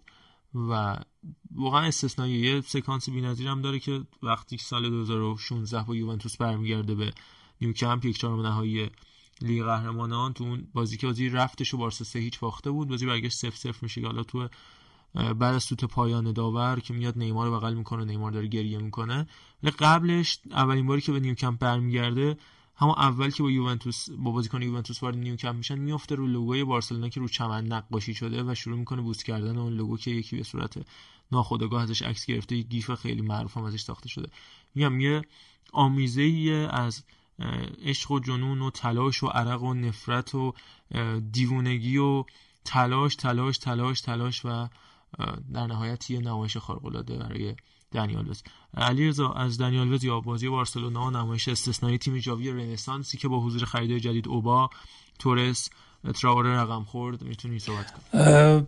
خیلی بازی از این بود برای من جذاب بودش که اون یعنی از ابتدای کار که جاوی اومد تو بارسا. ما دیدیم که اون تیکی تاکای یه جاهایی یه رگه هایی ازش می‌بینیم. یعنی تو فضاهای کوچیک پاسای کوتاه و پی در پی تکراری که خیلی موقع به جایی نمی‌رسید یا در نهایت تبدیل می‌شد به یه ضربه از راه دور که خب یه سریاش موقعیت شده یه سریاش نشده. تو این بازی چیزی که برای من جذاب بود که چهار شوت در چارچوب چهار گل. این چیزی بود که بارسا ازش رنج می‌برد تو بازیایی که گذشته و موقعیت های ایجاد می‌کرد نمی‌تونست ازش استفاده کنه. و نکته جذاب دیگه ای که من تو این بارسا دیدم که هولوهوش سی دقیقه ده نفر جلوی اتلتیکو بازی کرد. بارسایی که تو دقیقه آخر گلای زیادی به خاطر panic عجیب غریب دفاعش دریافت کرد. تو این بازی ده نفره اون structure تیمیش رو حفظ کرد تونست جلوی اتلتیکو دووم بیاره و اصلا دچار مشکل نشد. نکته جذاب دیگهش این بودش که خریدا مثل دنی آلوز مثل فرانتورس مثل آداما تروره گل و پاس گل داشتن و این نوید از این میده که این بازیکن ها می‌تونن کمک کنن و نکته مهمتر این که دنیال وس فقط نیومده که روحیه بده. نشون میده هنوز تو این سن و سال خیلی حرفا داره واسه گفتن بازیکنی که تا همون دقایقی که تو بازی بود با نفوذاش با کاری که توی بود تدافعی انجام می‌داد خیلی به تیم کمک می‌کرد. و همین الان یه عکس گذاشته روبرتو کارلوس خیلی باحال همین الان گذاشته همین الان چون دیدم. سه دقیقه گذاشته و نکته جالب دیگه که تو این بازی من دیدم این که بارسا اصرار عجیب غریبی نداشت که اگه از یه سمتی حمله می‌کنه می‌بینه به جایی نمی‌رسه پافشاری کنه. منطقه بازی تغییر می‌داد. اگه اگه می‌دید به جایی نمی‌رسید. همین شد که ما تونستیم گلو یعنی گل آلبا همینجوری زده شد با منطقه که تغییر کرد توی فضای عالی در یعنی قرار گرفت بارسا راجع به دنیال بزم که واقعا بازیکن اصلا بازیکن عجیبیه. یعنی تو به قول تو وقتی که تو رخکنت هست حال همه خوبه ولی این نکته رو ما ازش در آوردیم که فقط نیومده حال خوب کنه. هنوز می‌تونه یه دفاراس حالا نمی‌تونیم بگیم تراز اول ولی کار در بیار. یعنی هنوزم می‌تونه اونجوری به رونالدو لایی بزنه و موقعیت سازی کنه و شرایط خوبی برای بازیکن دیگه ایجاد کنه. یه انتقادی که بارسا شده بود این که تو چرا مهاجمات کاری نمی‌کنن. ببین فرمیشن ابتدایی بارسا ناکن فرانتورس مهاجمه. خب این ما رو یاد کی میندازه؟ اون اسپانیایی قهرمان بدون مهاجم. یعنی خیلی تو تیم جاوی اون مهاجم نوک مثلا یکی مثل لواندوفسکی خیلی شاید نیازی نباشه. یعنی اون تیک تاکا می‌خواد به جایی برسه که به نوعی خوراک واسه بازیکن‌ها تهیه بشه که حتی گلر هم بتونه توپ رو گل کنه. این چیزیه که جاو یعنی بارسای جاوی دنبالشه. یعنی موقعیت هایی که کامل آماده باشه. و چند تا مارز آمار اومد. آمار جالبی هست از این بازی اجازه بدی من بگم. یه که خواهش می‌کنم. دو تا این گلایی که توسط آلبا و دنیال زده شد هفتاد سال سنشون بود. یعنی شما دو تا گل زدن در نظر بگیری هفتاد سال سنشونه. آدم تراره اومد توی 21 دقیقه یه پاس گل داد در صورتی که تو 20 بازی پریمیر لیگ برای وولز یه پاس گل داده بود. زمانی که یعنی این گاوی که گلزنی کرد اون زمانی که debut شو دنی آلوز انجام داده بود هنوز به دنیا نیومده بود. نکته دیگه این بودش که فران تورس تو دو تا بازی ابتدایی که توی لالیگا برای بارسلون کرده پاس گل داده و این همون داستانی که میگیم وقتی مهاجم نوک میذاریمش حتما به دنبال این نیستیم که یه بازیکن finisher توی box باشه. نکته دیگه که اومده دنی آلوز شد اولین بازیکنی که هم توی بازی کارت بگیره اخراج بشه پاس گل بده گل بده. بعد اون آقای میکل مرینوی که مقابل اسپانیول تو سال 2019 این اتفاق براش افتاد. لوئیس سوارز همونجوری که گفتی تو دو تا بازی به جنقال بارسا گل زد و از سال از دسامبر 2012 به این ور اتلتیکو چهار گل بیشتر مقابل بارسا نخورده بود و این هم یه نکته جالبی بود. و نکته عجیب غریبه که یان اوبلاک این فصل سی تا گل خوره 24 تا save این اولین باره که برای این گلر اتفاق افتاده که تعداد گلایی که خورده بیشتر از save ایی که داشت. یعنی save نکرد جلوی بارسا. اگه دقت کرده باشین چهار تا چوب اومد تو چارچوبش یه دونه خورد تو تیرکش. آره همه رو خورد. و این نکاتی بود که این بازی داشت میشه از توش اینو کشید بیرون که اون تایمی که ما راجع به بارسا صحبت می‌کردیم شوق باخت نبود. هفت بازی تو لالیگا بدون باخت. از اون تیمی که آقای گافچرون داشت هدایتش می‌کرد نشون از پیشرفت داره. من بازم میگم جاوی تیمش رو به پیشرفت رو به سعود حالا دوستان به مسخره نگاه بکنن ولی چیزی که مشخص خواهد شد توسط زمان همه چی رو به ما نشون میده. بگذاریم به نظرم بحث خیلی خوبی بود و امیدوارم دنیال وز عزیز تا می‌تونه باشه. یعنی بودنش قشنگترینه. حداقل یه یادگاریه که از اون سالهای فوق‌العاده بارسا مونده و هنوز خوبه برعکس پیکه و بوسکتسو تا حدی آلبا. این از این ماجرا. آخرین بحثی که می‌خوایم انجام بدیم راجع به افکونه و اتفاقی که افتاد در نهایت باعث قهرمانی سنگال شد. قبل از اینکه راجبش صحبت کنیم بریم. دو تا وایس از دو از همراهان عزیزمون. عرفان کدیور دوست داشتنی که همیشه ما همراه دوست عزیز و نازنینمون و البته محمد جواد حامد نیا از شنوندگان خوب و مورد اعتمادمون بشنویم راجع به این مسابقات و بعد برگردیم خودمونم بحثمون رو کوتاه. سعی می‌کنیم تو 10 دقیقه جمع بندی بکنیم. بحثمون خیلی طولانی شد. بریم بریم سلام امیدوارم که ایام به کامتون باشه. ضمن عرض تسلیت به علی آقای محمودی و ضمن تشکر از توتال فودکستی های عزیز که بنده رو قابل دونستن و این فرصت رو در اختیارم گذاشتن تا الانی که بازی های جام ملت های آفریقا تموم شده و زور مصریا به سنگال پرستاره آقای سیسه نرسید. یک گپ گفتی داشته باشیم راجع به هواشی این کشور و ستاره های معدودشون. مثل محمد ابو جبلی که گاباسکیتور اسم خودش رو سر زبون انداخت با تشکر از تیر دروازه و کارلوس کیروشی که دیگه آنچنان نیاز به توضیح چندانی نداره و کارکشت بازیاش بعیده که حالا حالا تمومی داشته باشه. و همونطور که دیدیم بازی فینال رو هم نبود کنار زمین با تیمش و مدل حراستوار. با پیسیم خش خش می‌کرد باز خودش. و از تمام این بحث هم که بگذریم اول آخر می‌رسیم به فرعون مصری که اخلاق و رفتارش خیلی نابتر از این لقبایی که بهش میدن و بیشتر به خاطر میل و بیرحمیش توی گلزنی همچین لقبی رو بهش نسبت دادن. اما خدمتون که آرزم چون اطلاعات آمار و ارقامی رقابت ها و تمام اینجور مسائل رو دوستان پادکستمون یه جوری کامل میگن که نه تنها من بلکه هر کس دیگه هم باشه. چیزی واسه گفتن براش نمیمونه. منم تصمیم گرفتم که یکم بیشتر روی هواشی و خاطرات بحثمو بذارم. و از سال 2016 می‌خوام شروع کنم که علاقه من نوعی به فوتبال دوچندان شد.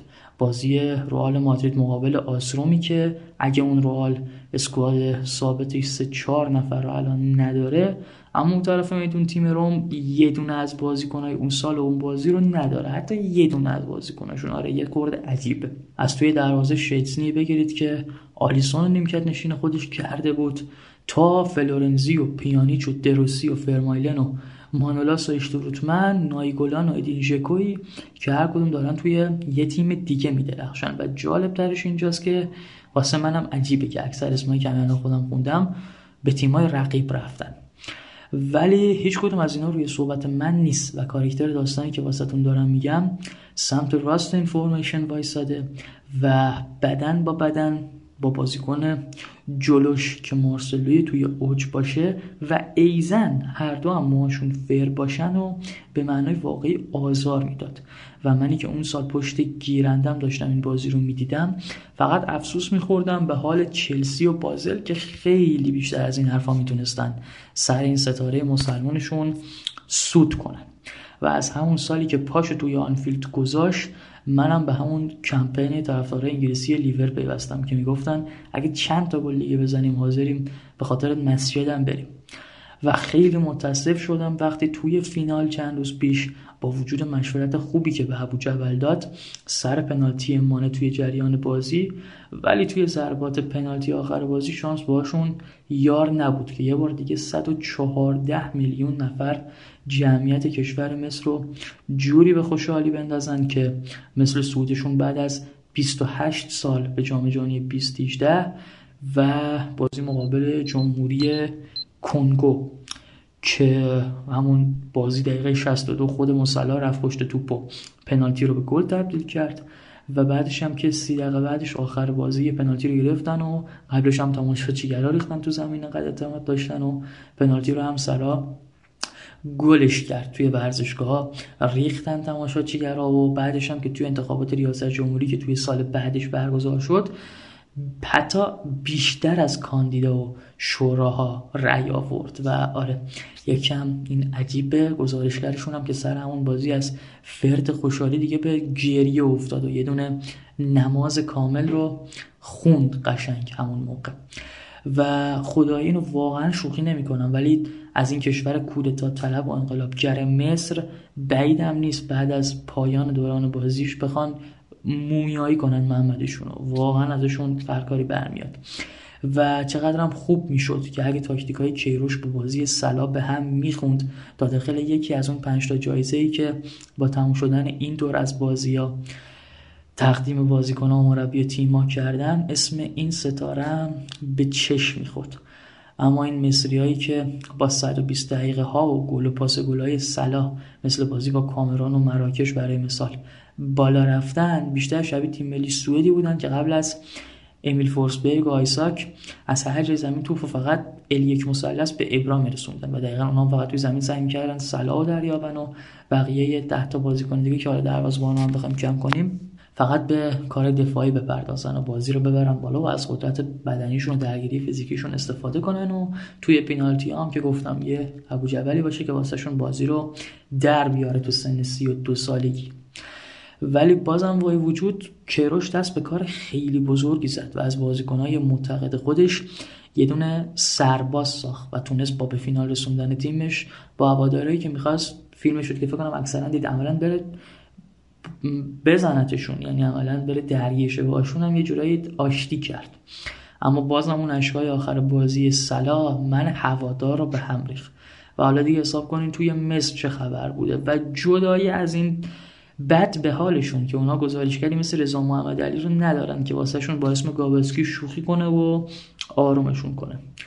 اما به هر حال امیدوارم که لذت برده باشید و از این همه توضیحات حواشی پیرامون مستطیل سبز و این تعریفات و بدونید که همونطور که با کلمبیایی ها نقطه مشترک داشتیم توی مربیمون و حالا تو پرانتز هم تو وان همون. الان با مصری ها این مدت ابراز شباهت می‌کردیم. وقتی کیروش کنار زمینشون می‌دیدیم. ولی در آخرم مبارک مام بابا تیان باشه. حداقلش ایجامی که کشورش برد یه جوری البته ما استقلالی ها هم ناردتر کرد که چه مهره ارزشمندی رو دست دادیم. اما اینقدری از مصر و سلا تعریف کردم. یه تبریکم گفتم آخر کار بگم به سنگالیا و طرفداراشون و اون همه ستاره که توی تیمشون بازی می‌کنن. بازم ببخشید که گوشاتون رو درد آوردم و ممنون از وقت گرانبهایی که واسم گذاشتید. یا علی مدد.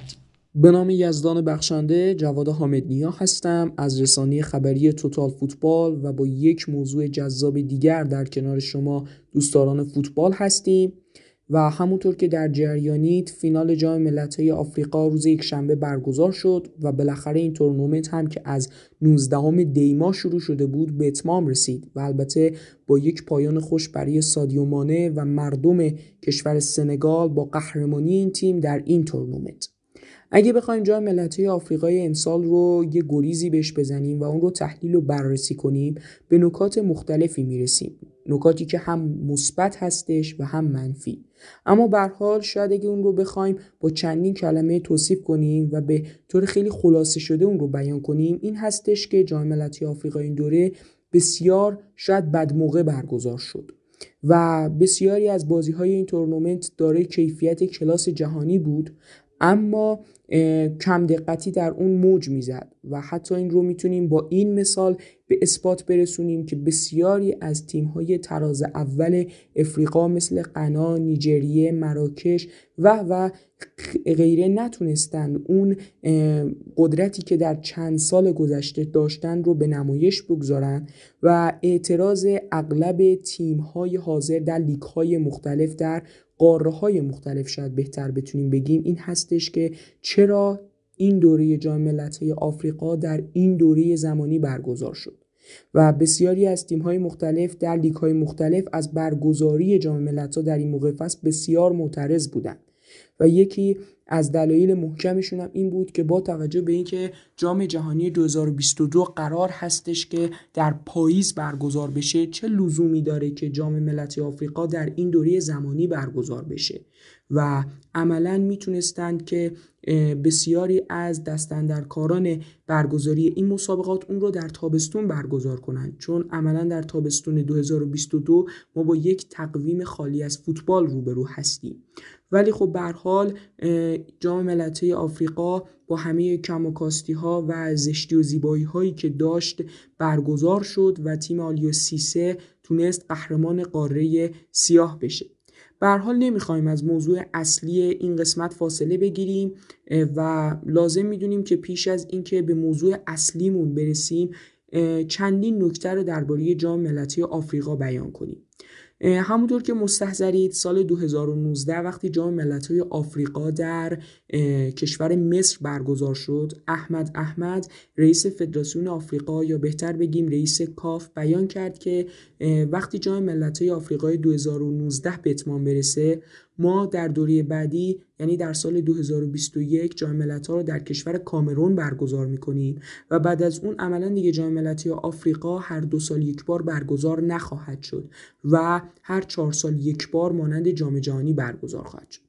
اما بر حال احمد احمد روی حرفش نیستاد و نشون داده شده که بعد از جام جهانی جام ملت‌های آفریقا در سال 2021 در سال 2023 و 2025 هم این تورنمنت به طور هر دو سال یک بار برگزار خواهد شد. و حالا باید ببینیم که باز هم در این دوره زمانی این تورنمنت رو برگزار می‌کنن یا نه؟ چون که این دوره رو بسیاری از سرمربیان به نام فوتبال به اون اعتراض کرده بودن و سرآمد اونها هم همون یورگن کلوب بود که حتی گفته بود این جام بی ارزش ارزشش خیلی پایین هستش و بسیاری از اتفاقات مختلف دیگه ای که رقم زده بود. و نابحق هم نمی‌گفت یورگن کلوب. چرا اینکه؟ به خاطر اینکه اونها سه تا بازیکن اصلی این تیم افریقایی هستن. یعنی نبی کیتا در کمربند میانی و محمد صلاح و سادیو مانه. و شاید به این نکته برسیم که همین شاید از کیفیت جام ملت‌های آفریقا کاسته کرد. و همه اینها جمع میشه در کنار هم و شاید یک سری از اون زیبایی های جام ملت‌های آفریقا این دوره رو تحت شوه خودش قرار میده. اما همونطور که از زشتی های این دوره بیان کردیم یه سری زیبایی هایی هم داره. همونطور که می‌دونی جام ملت‌های آفریقا سنت شکنی نمی‌کنه و در هر دوره یک بازیکن تراز اول رو به دنیای فوتبال معرفی می‌کنه و در کنارش یک تیم افریقایی شگفتی ساز میشه. اگه یادتون باشه تو جام ملت‌های آفریقای 2019 این تورنمنت احمد بن ناصر هافبک تراز اول افریقایی الجزایر رو به فوتبال اروپا و یا فوتبال جهان معرفی کرد و الان در میلان بسیار داره میدرخشه و شاید طرح و نقشه اصلی تیم استفانو پیولی روی همین احمد بن ناصر طراحی میشه. و در کنارش تیم بنین. تیمی که شاید امروزه ما ایرانی ها به خاطر رودی جستت مهاجم استقلال بشناسیمش رو به دنیای فوتبال معرفی کرد و همون بنین اومد تیم تیم مراکش رو حذف کرد و در نهایت توسط همین سنگال در اون دوره حذف شد. و این دوره هم شاید بگیم که محمد ابو جبل بازیکنی بود که به دنیای فوتبال معرفی شد و در کنارش تیم بورکینافاسو تیمی که اصلا خیلی ها فکرشو نمی‌کردن که از مرحله گروهی بتونه به مرحله حذفی صعود کنه اما به راحتی اونها تونستن تا به نیمه نهایی بیان و در نهایت با باخت مقابل کامرون میزبان در ردبندی به مقام چهارم بسنده کنند ولی خب به حال وقتی به فینال این دوره نگاه می‌کنیم باز هم با یک سری تعجبات روبرو میشیم. درسته یک پای فینال سنگال بود یک پای دیگه فینال مصر کارلوس کیروش بود. درست وقتی که حدودا پنج ماه پیش کارلوس کیروش از هدایت تیم ملی کلمبیا به خاطر نتایج ضعیف برکنار شد سران فوتبال مصر اومدن با کارلوس کیروش قراردادی امضا کردند به مدت 6 ماه. یعنی قطعا تا پایان جام ملت‌های آفریقا. و حالا باید ببینیم که این قرارداد به احتمال زیاد تمدید خواهد شد یا نه. و محمد ابو جبل درست بازیکنی بود که چندین سال در لیگ مصر بازی می‌کرد و شاید اونطوری که باید شاید دیده نمی‌شد. و عملا کارلوس کیروش اومد و هم محمد ابو جبل رو معرفی کرد به فوتبال جهان و هم فوتبال مصر رو از گذشته بسیار قبراقتر و شادابتر کرد. و درسته که بسیاری از مردم مصر و رؤسای فوتبال مصر از کارلوس کیروش تشکر کردند و گفتن که تو فوتبال مصر رو شاید به دنیا نشون دادی. همونطور که فوتبال ما رو واقعا کارلوس کیروش به کلاس جهانی رسوند و از رنگ پنج آسیا تا هفت سال به رنگ اول فوتبال آسیا تبدیل کرد. و حالا اگه بخوایم از اینها بگذریم باز هم رسیدن مصر به فینال بسیار کمتر پیش بینی می‌شد. وقتی مصر در گروهش دوم شد و به مرحله حذفی رسید. جدول رو می‌دیدیم گفتیم واو مصر چجوری می‌خواد از این همه رقیب سرسخت عبور کنه؟ اونها به حال اومدن ساحل آج رو در ضربات پنالتی شکست دادن و در مرحله یک چهارم رسیدن به یک قول آفریقایی دیگه یعنی مراکش. مراکش رو هم تونستن دو بر یک در وقتهای اضافی شکست بدن و رسیدن به نیمه نهایی. شاید اونجا بود که مردم مصر یه خورده انتظاراتشون بالا رفته بود ولی در کنارش هم می اومدن می‌گفتن که آقا به حال کامرون میزبانه و شاید اونطور که باید شاید تیم کارلوس کیروش شکل نگرفته توسط این سرمربی. اما مصر اومد تونست کامرون رو مدیریت کنه در بازی و در ضربات پنالتی با درخشش بیچون و چرای محمد ابو جبل این تیم رو شکست بده و به فینال برسه. به حال همونطور که در بازی مصر مشاهده می‌شد اون پوست اندازی کافی برای مصر صورت نگرفته بود اما یک قالب و فرم کلی رو تشکیل داده بود کارلوس کیروش برای این تیم. همون فلسفه ای که در همه تیم های کارلوس کیروش موج می‌زنه. همون حالت تدافعی که داره. یعنی گل نخوردن شرط پیروزی در فلسفه کارلوس کیروش هستش. و مصر این رو به راحتی نشون داد و در طی این تورنمنت فقط سه گل خورد و در مرحله حذفی هم فقط یک گل از مراکش خورد. و مصر کارلوس کیروش برحال در فینال به سنگال آلیوسیسه باخت. یعنی آلیو سیسه هم اگه ما بخوایم دوران سرمربیگری او در سنگال رو موشکافی کنیم به این نکته می‌رسیم که یک ناکام بالقوه بود. وقتی این تیم رو به جام جهانی رسوند در جام جهانی 2018 و در اون گروهی که با تیم‌های ژاپن و کلمبیا و لهستان هم گروه بود. بسیاری از مردم سنگال انتظار داشتند که این تیم به مرحله حذفی صعود کنه. اما خب به حال همه اتفاقات دست به دست هم شد که از اون گروه کلمبیا و ژاپن صعود کنن و سنگال آلیو سیسه حذف بشه. این بازیکن رو بسیاری از ما ایرانی ها می‌شناسیم. یعنی شاید کل جهان این بازیکن رو بشناسه وقتی که فرانسه در جام جهانی 98 برای اولین بار در خاک کشور خودش قهرمان جهان شد. در جام جهانی 2002 یک نمایش افتضاح داشت و به همین تیم آلیو سیسه که اون موقع بازیکن تیم ملی سنگال بود باخت. و شاید شهرت آلیو سیسه به خاطر همون موقع بود. و شاید همون ظاهری که داره. و در نهایت اونها اومدن تو جام ملت‌های آفریقای 2019 و اونجا هم به فینال رسیدن. یعنی عملا یک پای فینال بودن اما در نهایت به الجزایر قبراق جمال بلمازی باختند. الجزایری که تونست در اون بازی با گل دقیقه دو بغداد بنجاه پیروز بشه و قهرمانی جام ملت‌های آفریقا رو به دست بیاره و اونها رفتن در جام جهانی اعراب هم شرکت کردند و اونجا هم سنگالی ها شکست خوردند. همون جامی که الجزایر جمال بلمازی دوباره قهرمانی رو درش به دست آورد و عملا یک ناکام بود و این دوره هم وقتی به فینال رسید شاید بسیاری از مفسران به این نکته رسیدن که اگه بازی به ضربات پنالتی کشیده بشه با توجه به درخششی که محمد ابو جبل داره این تیم شانسی برای گفتن نداره. و خب بر حال این رو در بازی هم می‌تونستیم ببینیم و موج می‌زد که تیم آلیوسیسه بیشتر از تیم کارلوس کیروش خواهان پیروزی در وقتهای معمول یا وقتهای اضافه هستش. ولی خب اگه بخوایم به طور کلی در مورد فینال صحبت کنیم فینال در حدیه فینال نبود. چون اصلا یک بازی زیبا به نظر نمی رسید و توپ ها یا در میانه میدان میچرخید یا یک دو موقعیت هر یک کدوم از این تیم ها روی دروازه یکدیگر خلق می‌کردن و گلی به ثمر نرسید. حتی پنالتی که در اوایل بازی برای سنگال به دست اومد رو سادیو مانه پشتش ایستاد و محمد ابو جبل مأموریت خودش رو به خوبی انجام داد. و این پنالتی رو گرفت با توجه به اینکه پنالتی درست زاویه نداشت. اما خب به پنالتی خیلی پرقدرت بود و اون ضربه بسیار پرقدرت بود و محمد ابو جبل مهار کرد اون پنالتی رو. وقتی اون پنالتی مهار شد شاید یه خورده از تب و بازی هم افتاد و فروکش کرد و در نهایت بازی به ضربات پنالتی کشیده شد.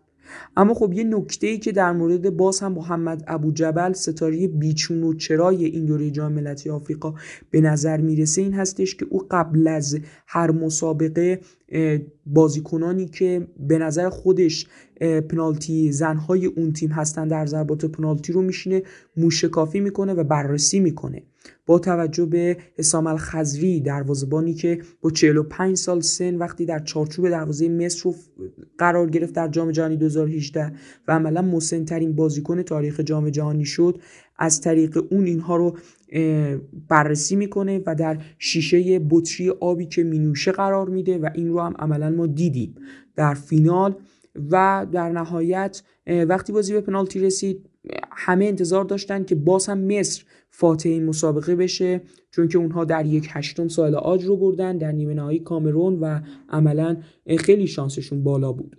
و وقتی ویکتور گومز داور دستور داد که ضربات پنالتی شروع به نواختن بشه دوتا تیم ضربه پنالتی اولشون رو گل کردن. و پنالتی دوم سنگال هم گل شد. اما عبدال سنعم بازیکن مصری توپ رو به تیر دروازه کوبوند و ادوارد مندی عملا به یک طرف رفت و توپ به تیر دروازه خورد و گل نشد. و در ادامهش پنالتی سوم رو باز هم محمد ابو جبل درخشش خودش رو نشون داد و پنالتی بناسار رو گرفت. و بازیکن مصری هم پنالتی بعدی خودش رو گل کرد و بازی مساوی شد و در ادامه هم باز هم بازیکن سنگال دروازه مصر رو باز کرد و محمد لاشین بازیکنی که اصلا آگاهی محیطی نداشت و شاید یه چیزی که تو دنیای مدرن امروز فوتبال مد شده این هستش که سرمربیان میان بازیکنی که اصلا تو جریان بازی نبوده رو میارن که پنالتی بزنه و عملا بسیاری از این بازیکنان پنالتی های خودشون رو خراب کردن و درصد خطاهای پنالتیشون بسیار بالا هستش. همونطور که ما ساکای و حتی رشفورد رو در فینال جام ملتی اروپا در تابستان دیدیم.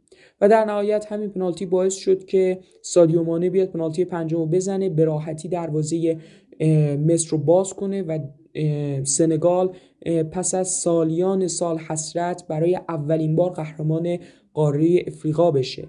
و این یک موفقیت می‌تونه باشه برای مردم سنگال. چرا؟ به خاطر اینکه قطعا اون روزی که قهرمان شدن رو دولت سنگال فردای اون روز رو تعطیل رسمی اعلام کرد تا مردم به بیرون بریزن و شادی و پایکوبی کنن در خیابون ها اما اون چیزی که در جام ملت‌های این دوره مشهود بود باز هم محمد ابو جبل بود.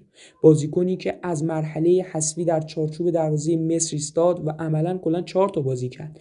ولی به اندازه شاید بگیم چهل سال شناخته شد با درخششی که در این تورنمنت داشت. و جوایز این دوره از رقابت ها هم اهدا شد و بهترین دروازبان علیرغم درخشش محمد ابو جبل به ادوارد مندی دروازبان سنگالی تیم چلسی رسید و آقای گل هم مهاجم بالقوه کامرونی شد و در نهایت بهترین تیم این دوره هم سنگال شناخته شد.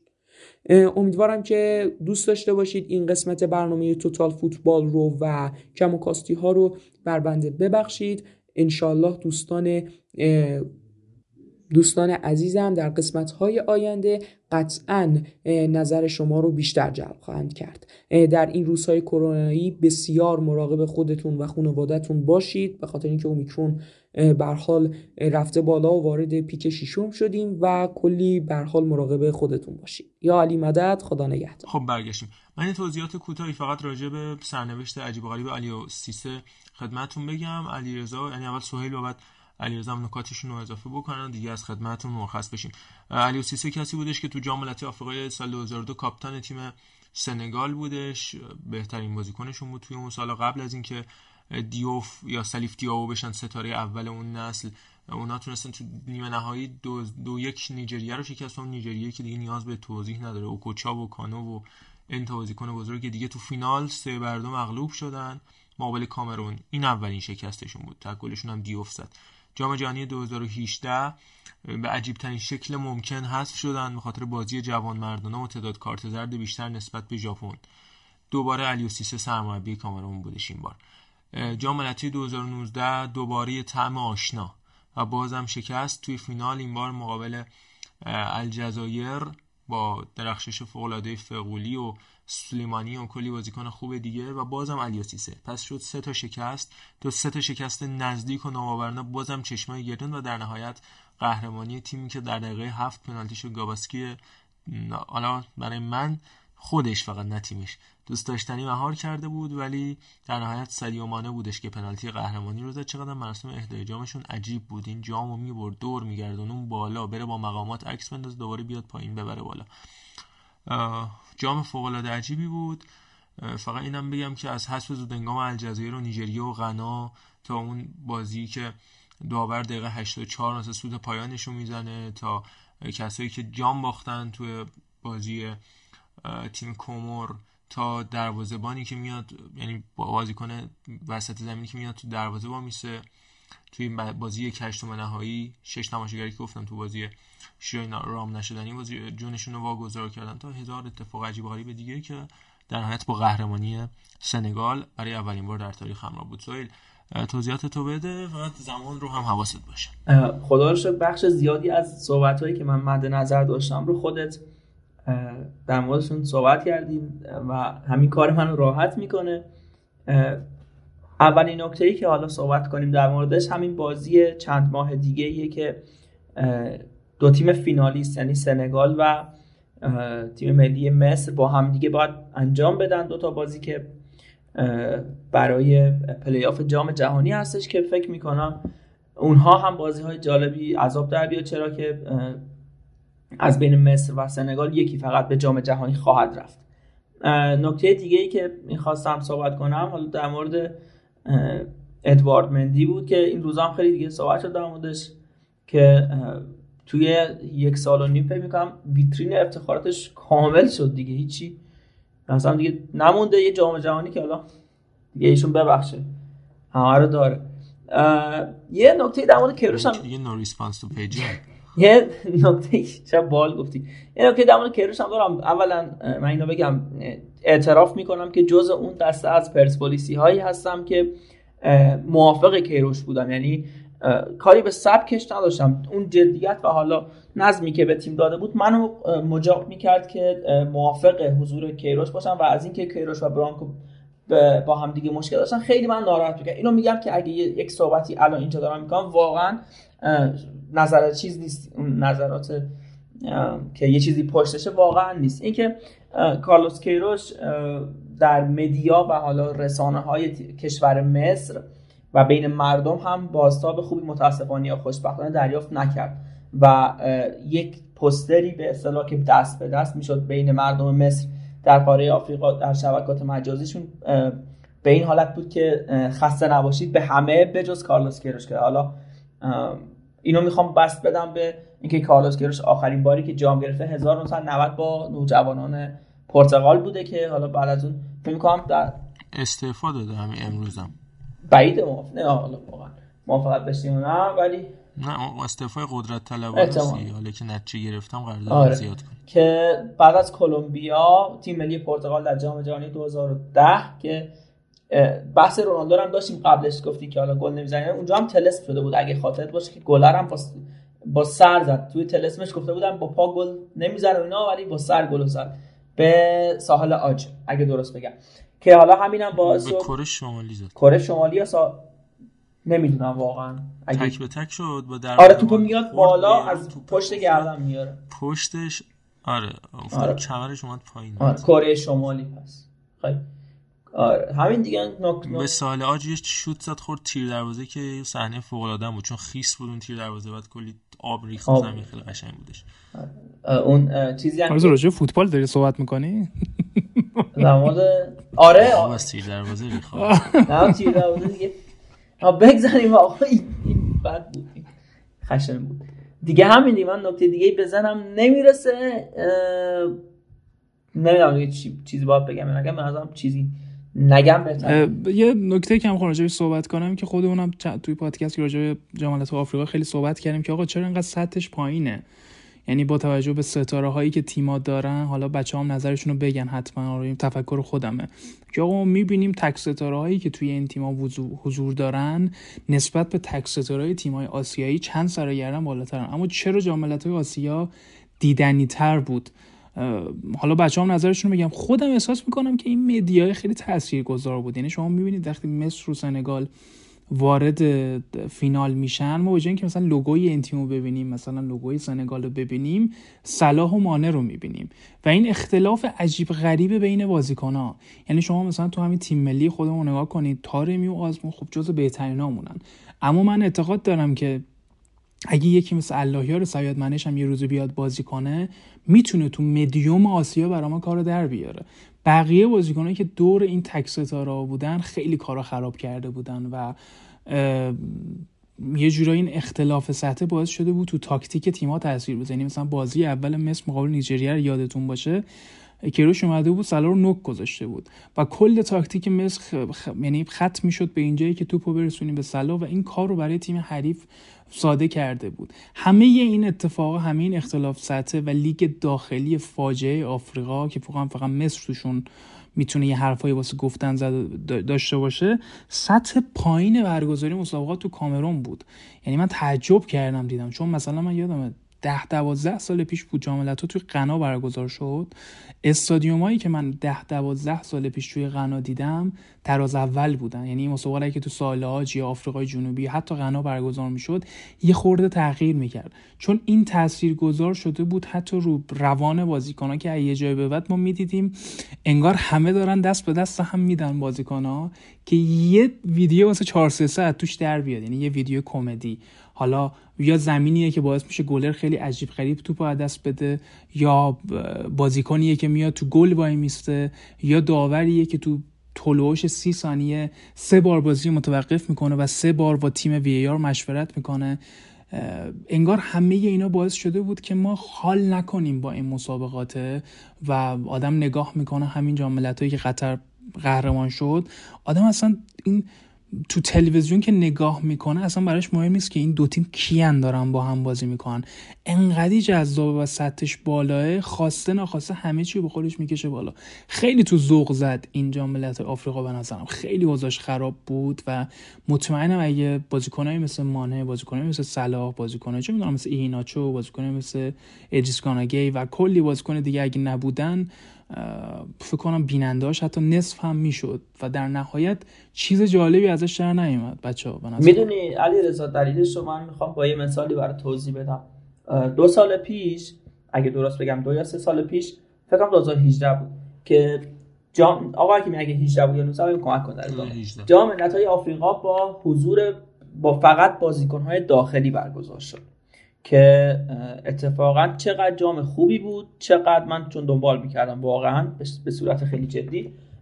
سطح کیفی بازی ها واقعا معقول بود. نمیگم خیلی خوب بود ولی باور کنید از همین دوره خیلی بهتر بود. چرا؟ چون تیم ها با آمادگی بیشتری وارد مسابقات شده بودن با یک اردو و شرایطی که استیبل شده بودن ولی ما الان همین دوره رو نگاه می‌کنیم به خاطر فشارهای زیادی که وجود داشت در Boxing Day بازیکن ها رفتن دیگه همه رفتن. و من یادم آخرین بازی به ناصر سه چه ماه چی بودیم آقا؟ چی بود؟ سپتامبر؟ سپتامبر بود یا دسامبر بود؟ نمی‌دونم. فکر کنم دسامبر بود. سه دسامبر بازیکن ها رفتن. بعد دوازده دسامبر بازی ها شروع شد. بماند که صلاح مثلا دوازده ششم رفت به اردوی تیم ملی. همین عدم آماده سازی و این نداشتن اردو و هماهنگ نبودن بازیکن ها خیلی عامل جدیه. من خودم این این سوال شاید در تمامی بازی ها توی ذهن خودم وجود داشت که چرا با داشتن بازیکن های خوب هر تیمی حتی همون بورکینافاسو مثلا آدامات برتران تراواره رو داشت مثلا ادمون تاپسوبایی که بلا شک با قطعیت میگم پارسال بهترین مدافع بوندسلیگا اصلا با تضمین میگم بهترین مدافع بوندسلیگا بود و توی ترکیب تیم ملی خودش حضور داشت. این هم بازیکن خوب ولی بازی تاکتیکی ندیدیم کلا تو این جام. من واقعا بازی تاکتیکی خیلی نمی‌دونم چی چی چی بگم کدوم بازی مثلا. به قول تیما بالانس نبودن دیگه. آره واقعا. همیشه یه جایشون سنگینی می‌کرد به بقیه پستاشون و این توی تفکرات کادر فنی. مثلا مثلا کسی مثل کیروش من انتظار نداشتم. انقدر تاکتیکاشو ببند روی بازیکن. به حال انتظار یعنی انتظار یه تیم تیمتر آره. از کیروش داشتم من. آره سنگال به سنگال هم نمی‌دونم سویل هر چقدر حالا مارزان باز بگه هر چقدر من بازی ها رو نگ... چون میشستم نگاه می‌کنم اونا که ورزش نشون می‌داد. اصلا هیچی نمی‌تونستم ازش در بیارم. آره هیچی. بیشتر خلاقیت تاکتیکی خدافه آره. یعنی شما همون تراوره رو بورکینافاسو بگیر عمرم تو چهارتا نمیومد مثلا منم تضمین می‌کنم برات. از امکان نداره بیاد. اصلا یا همون دوتا چیز دیگه. کارتکو اکومبی و اون یکی کی بود؟ من مصاب چیز؟ اون بازیکنی که گفته بود صلاح نمی‌شناسم و اینا. ابوبکر بود دیگه گفته وینسنت ابوبکر. آره که مثلا همین دوتا بودن همه گلای کامرون رو زدن. زمینه که من الان اشاره کنم که در جیرو صحبت کردیم همین بازی لاتزیو هم الان تموم شد. دو تا گلش آقام اولیوی اجرا زد دیگه دستش هم مارز حالا خودت هم دیگه به قول سوئل این خامه روی کیک توت فرنگی روی کیک چی میگن؟ یه صحبتی رو جملتو بکن. چی بود نظرت؟ کیک ما لخته کیک اسفنجی. آره واقعا. هیچی هم نداره رژیمیه. آرزم خدمتتون که راجع به جاملت ها این نکته رو بگم که من فکر کنم مهمترین اتفاقش یه سری تیمایی بودن که ما فکر می‌کردیم که خیلی بهتر از اینا عمل بکنن. مخصوصا مخصوصا از هر تیمی بیشتر به نظر من الجزایر قهرمان دوره قبلی و اون اتفاقاتی که براش افتاد و در نهایت حتی تو گروه با یه امتیاز حذف شد و ما اصلا توقع داشتیم تیمایی مثل کومور که خیلی اصلا مثلا قمر همون قمر دیگه کومور میخوندن قمر و اصلا نمی‌دونستن کیه. بس سه تا گینه داشتیم این وسط. گینه استوایی داشتیم گینه داشتیم گینه بیساو داشتیم. و اونا خیلی بهتر بودن. حتی ساله من خودم فکر کنم حتی جز تیمایی باشه که حداقل تا نیمه نهایی بیاد.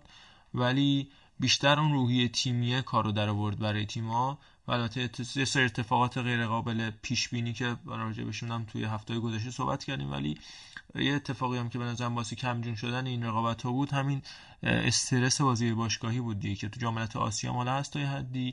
ولی اینجا بیشتر بودی چون کیفیت بازیکن جوریه که اون ستاره ها همشون تو اوج کوران رقابت باشگاهی هن و مثلا همین صلاح و که حالا تا فینال هم اومدن بعد برگردن دوباره سریع بازی با لستر سیتی برای لیورپول بازی بکنن. همین ادامه هفته که پیش رو هست.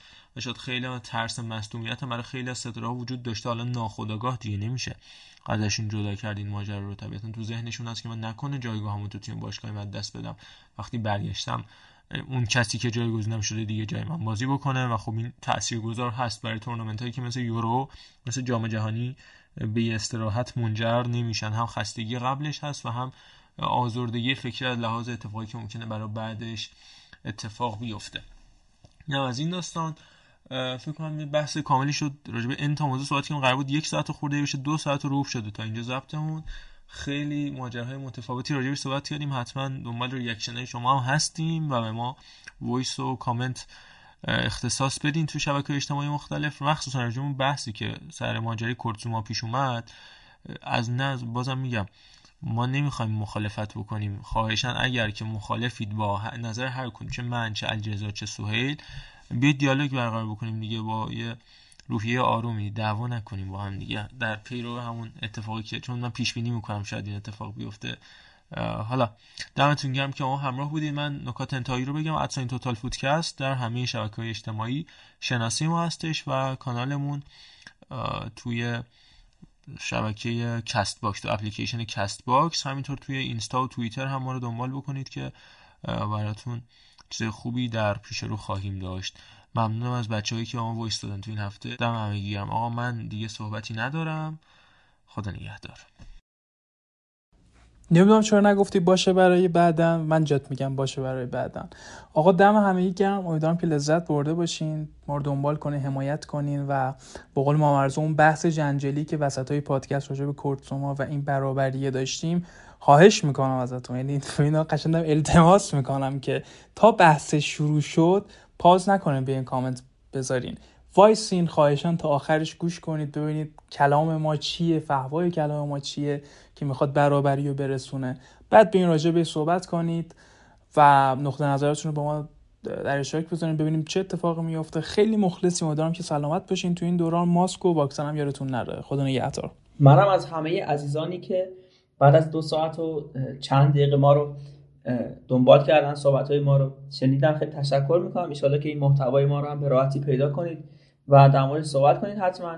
ان که اوقات خیلی خوبی داشته باشید و آرزوی بهترین ها برای همه دنبال کنندگان مهربونمون. یا علی خدا نگهدار همه.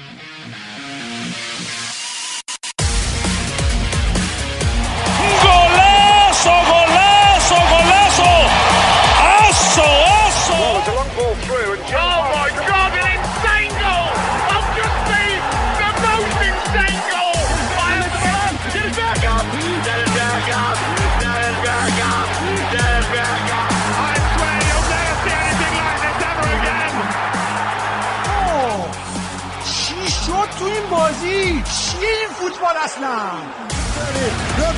يا بابا يا بابا يا بابا يا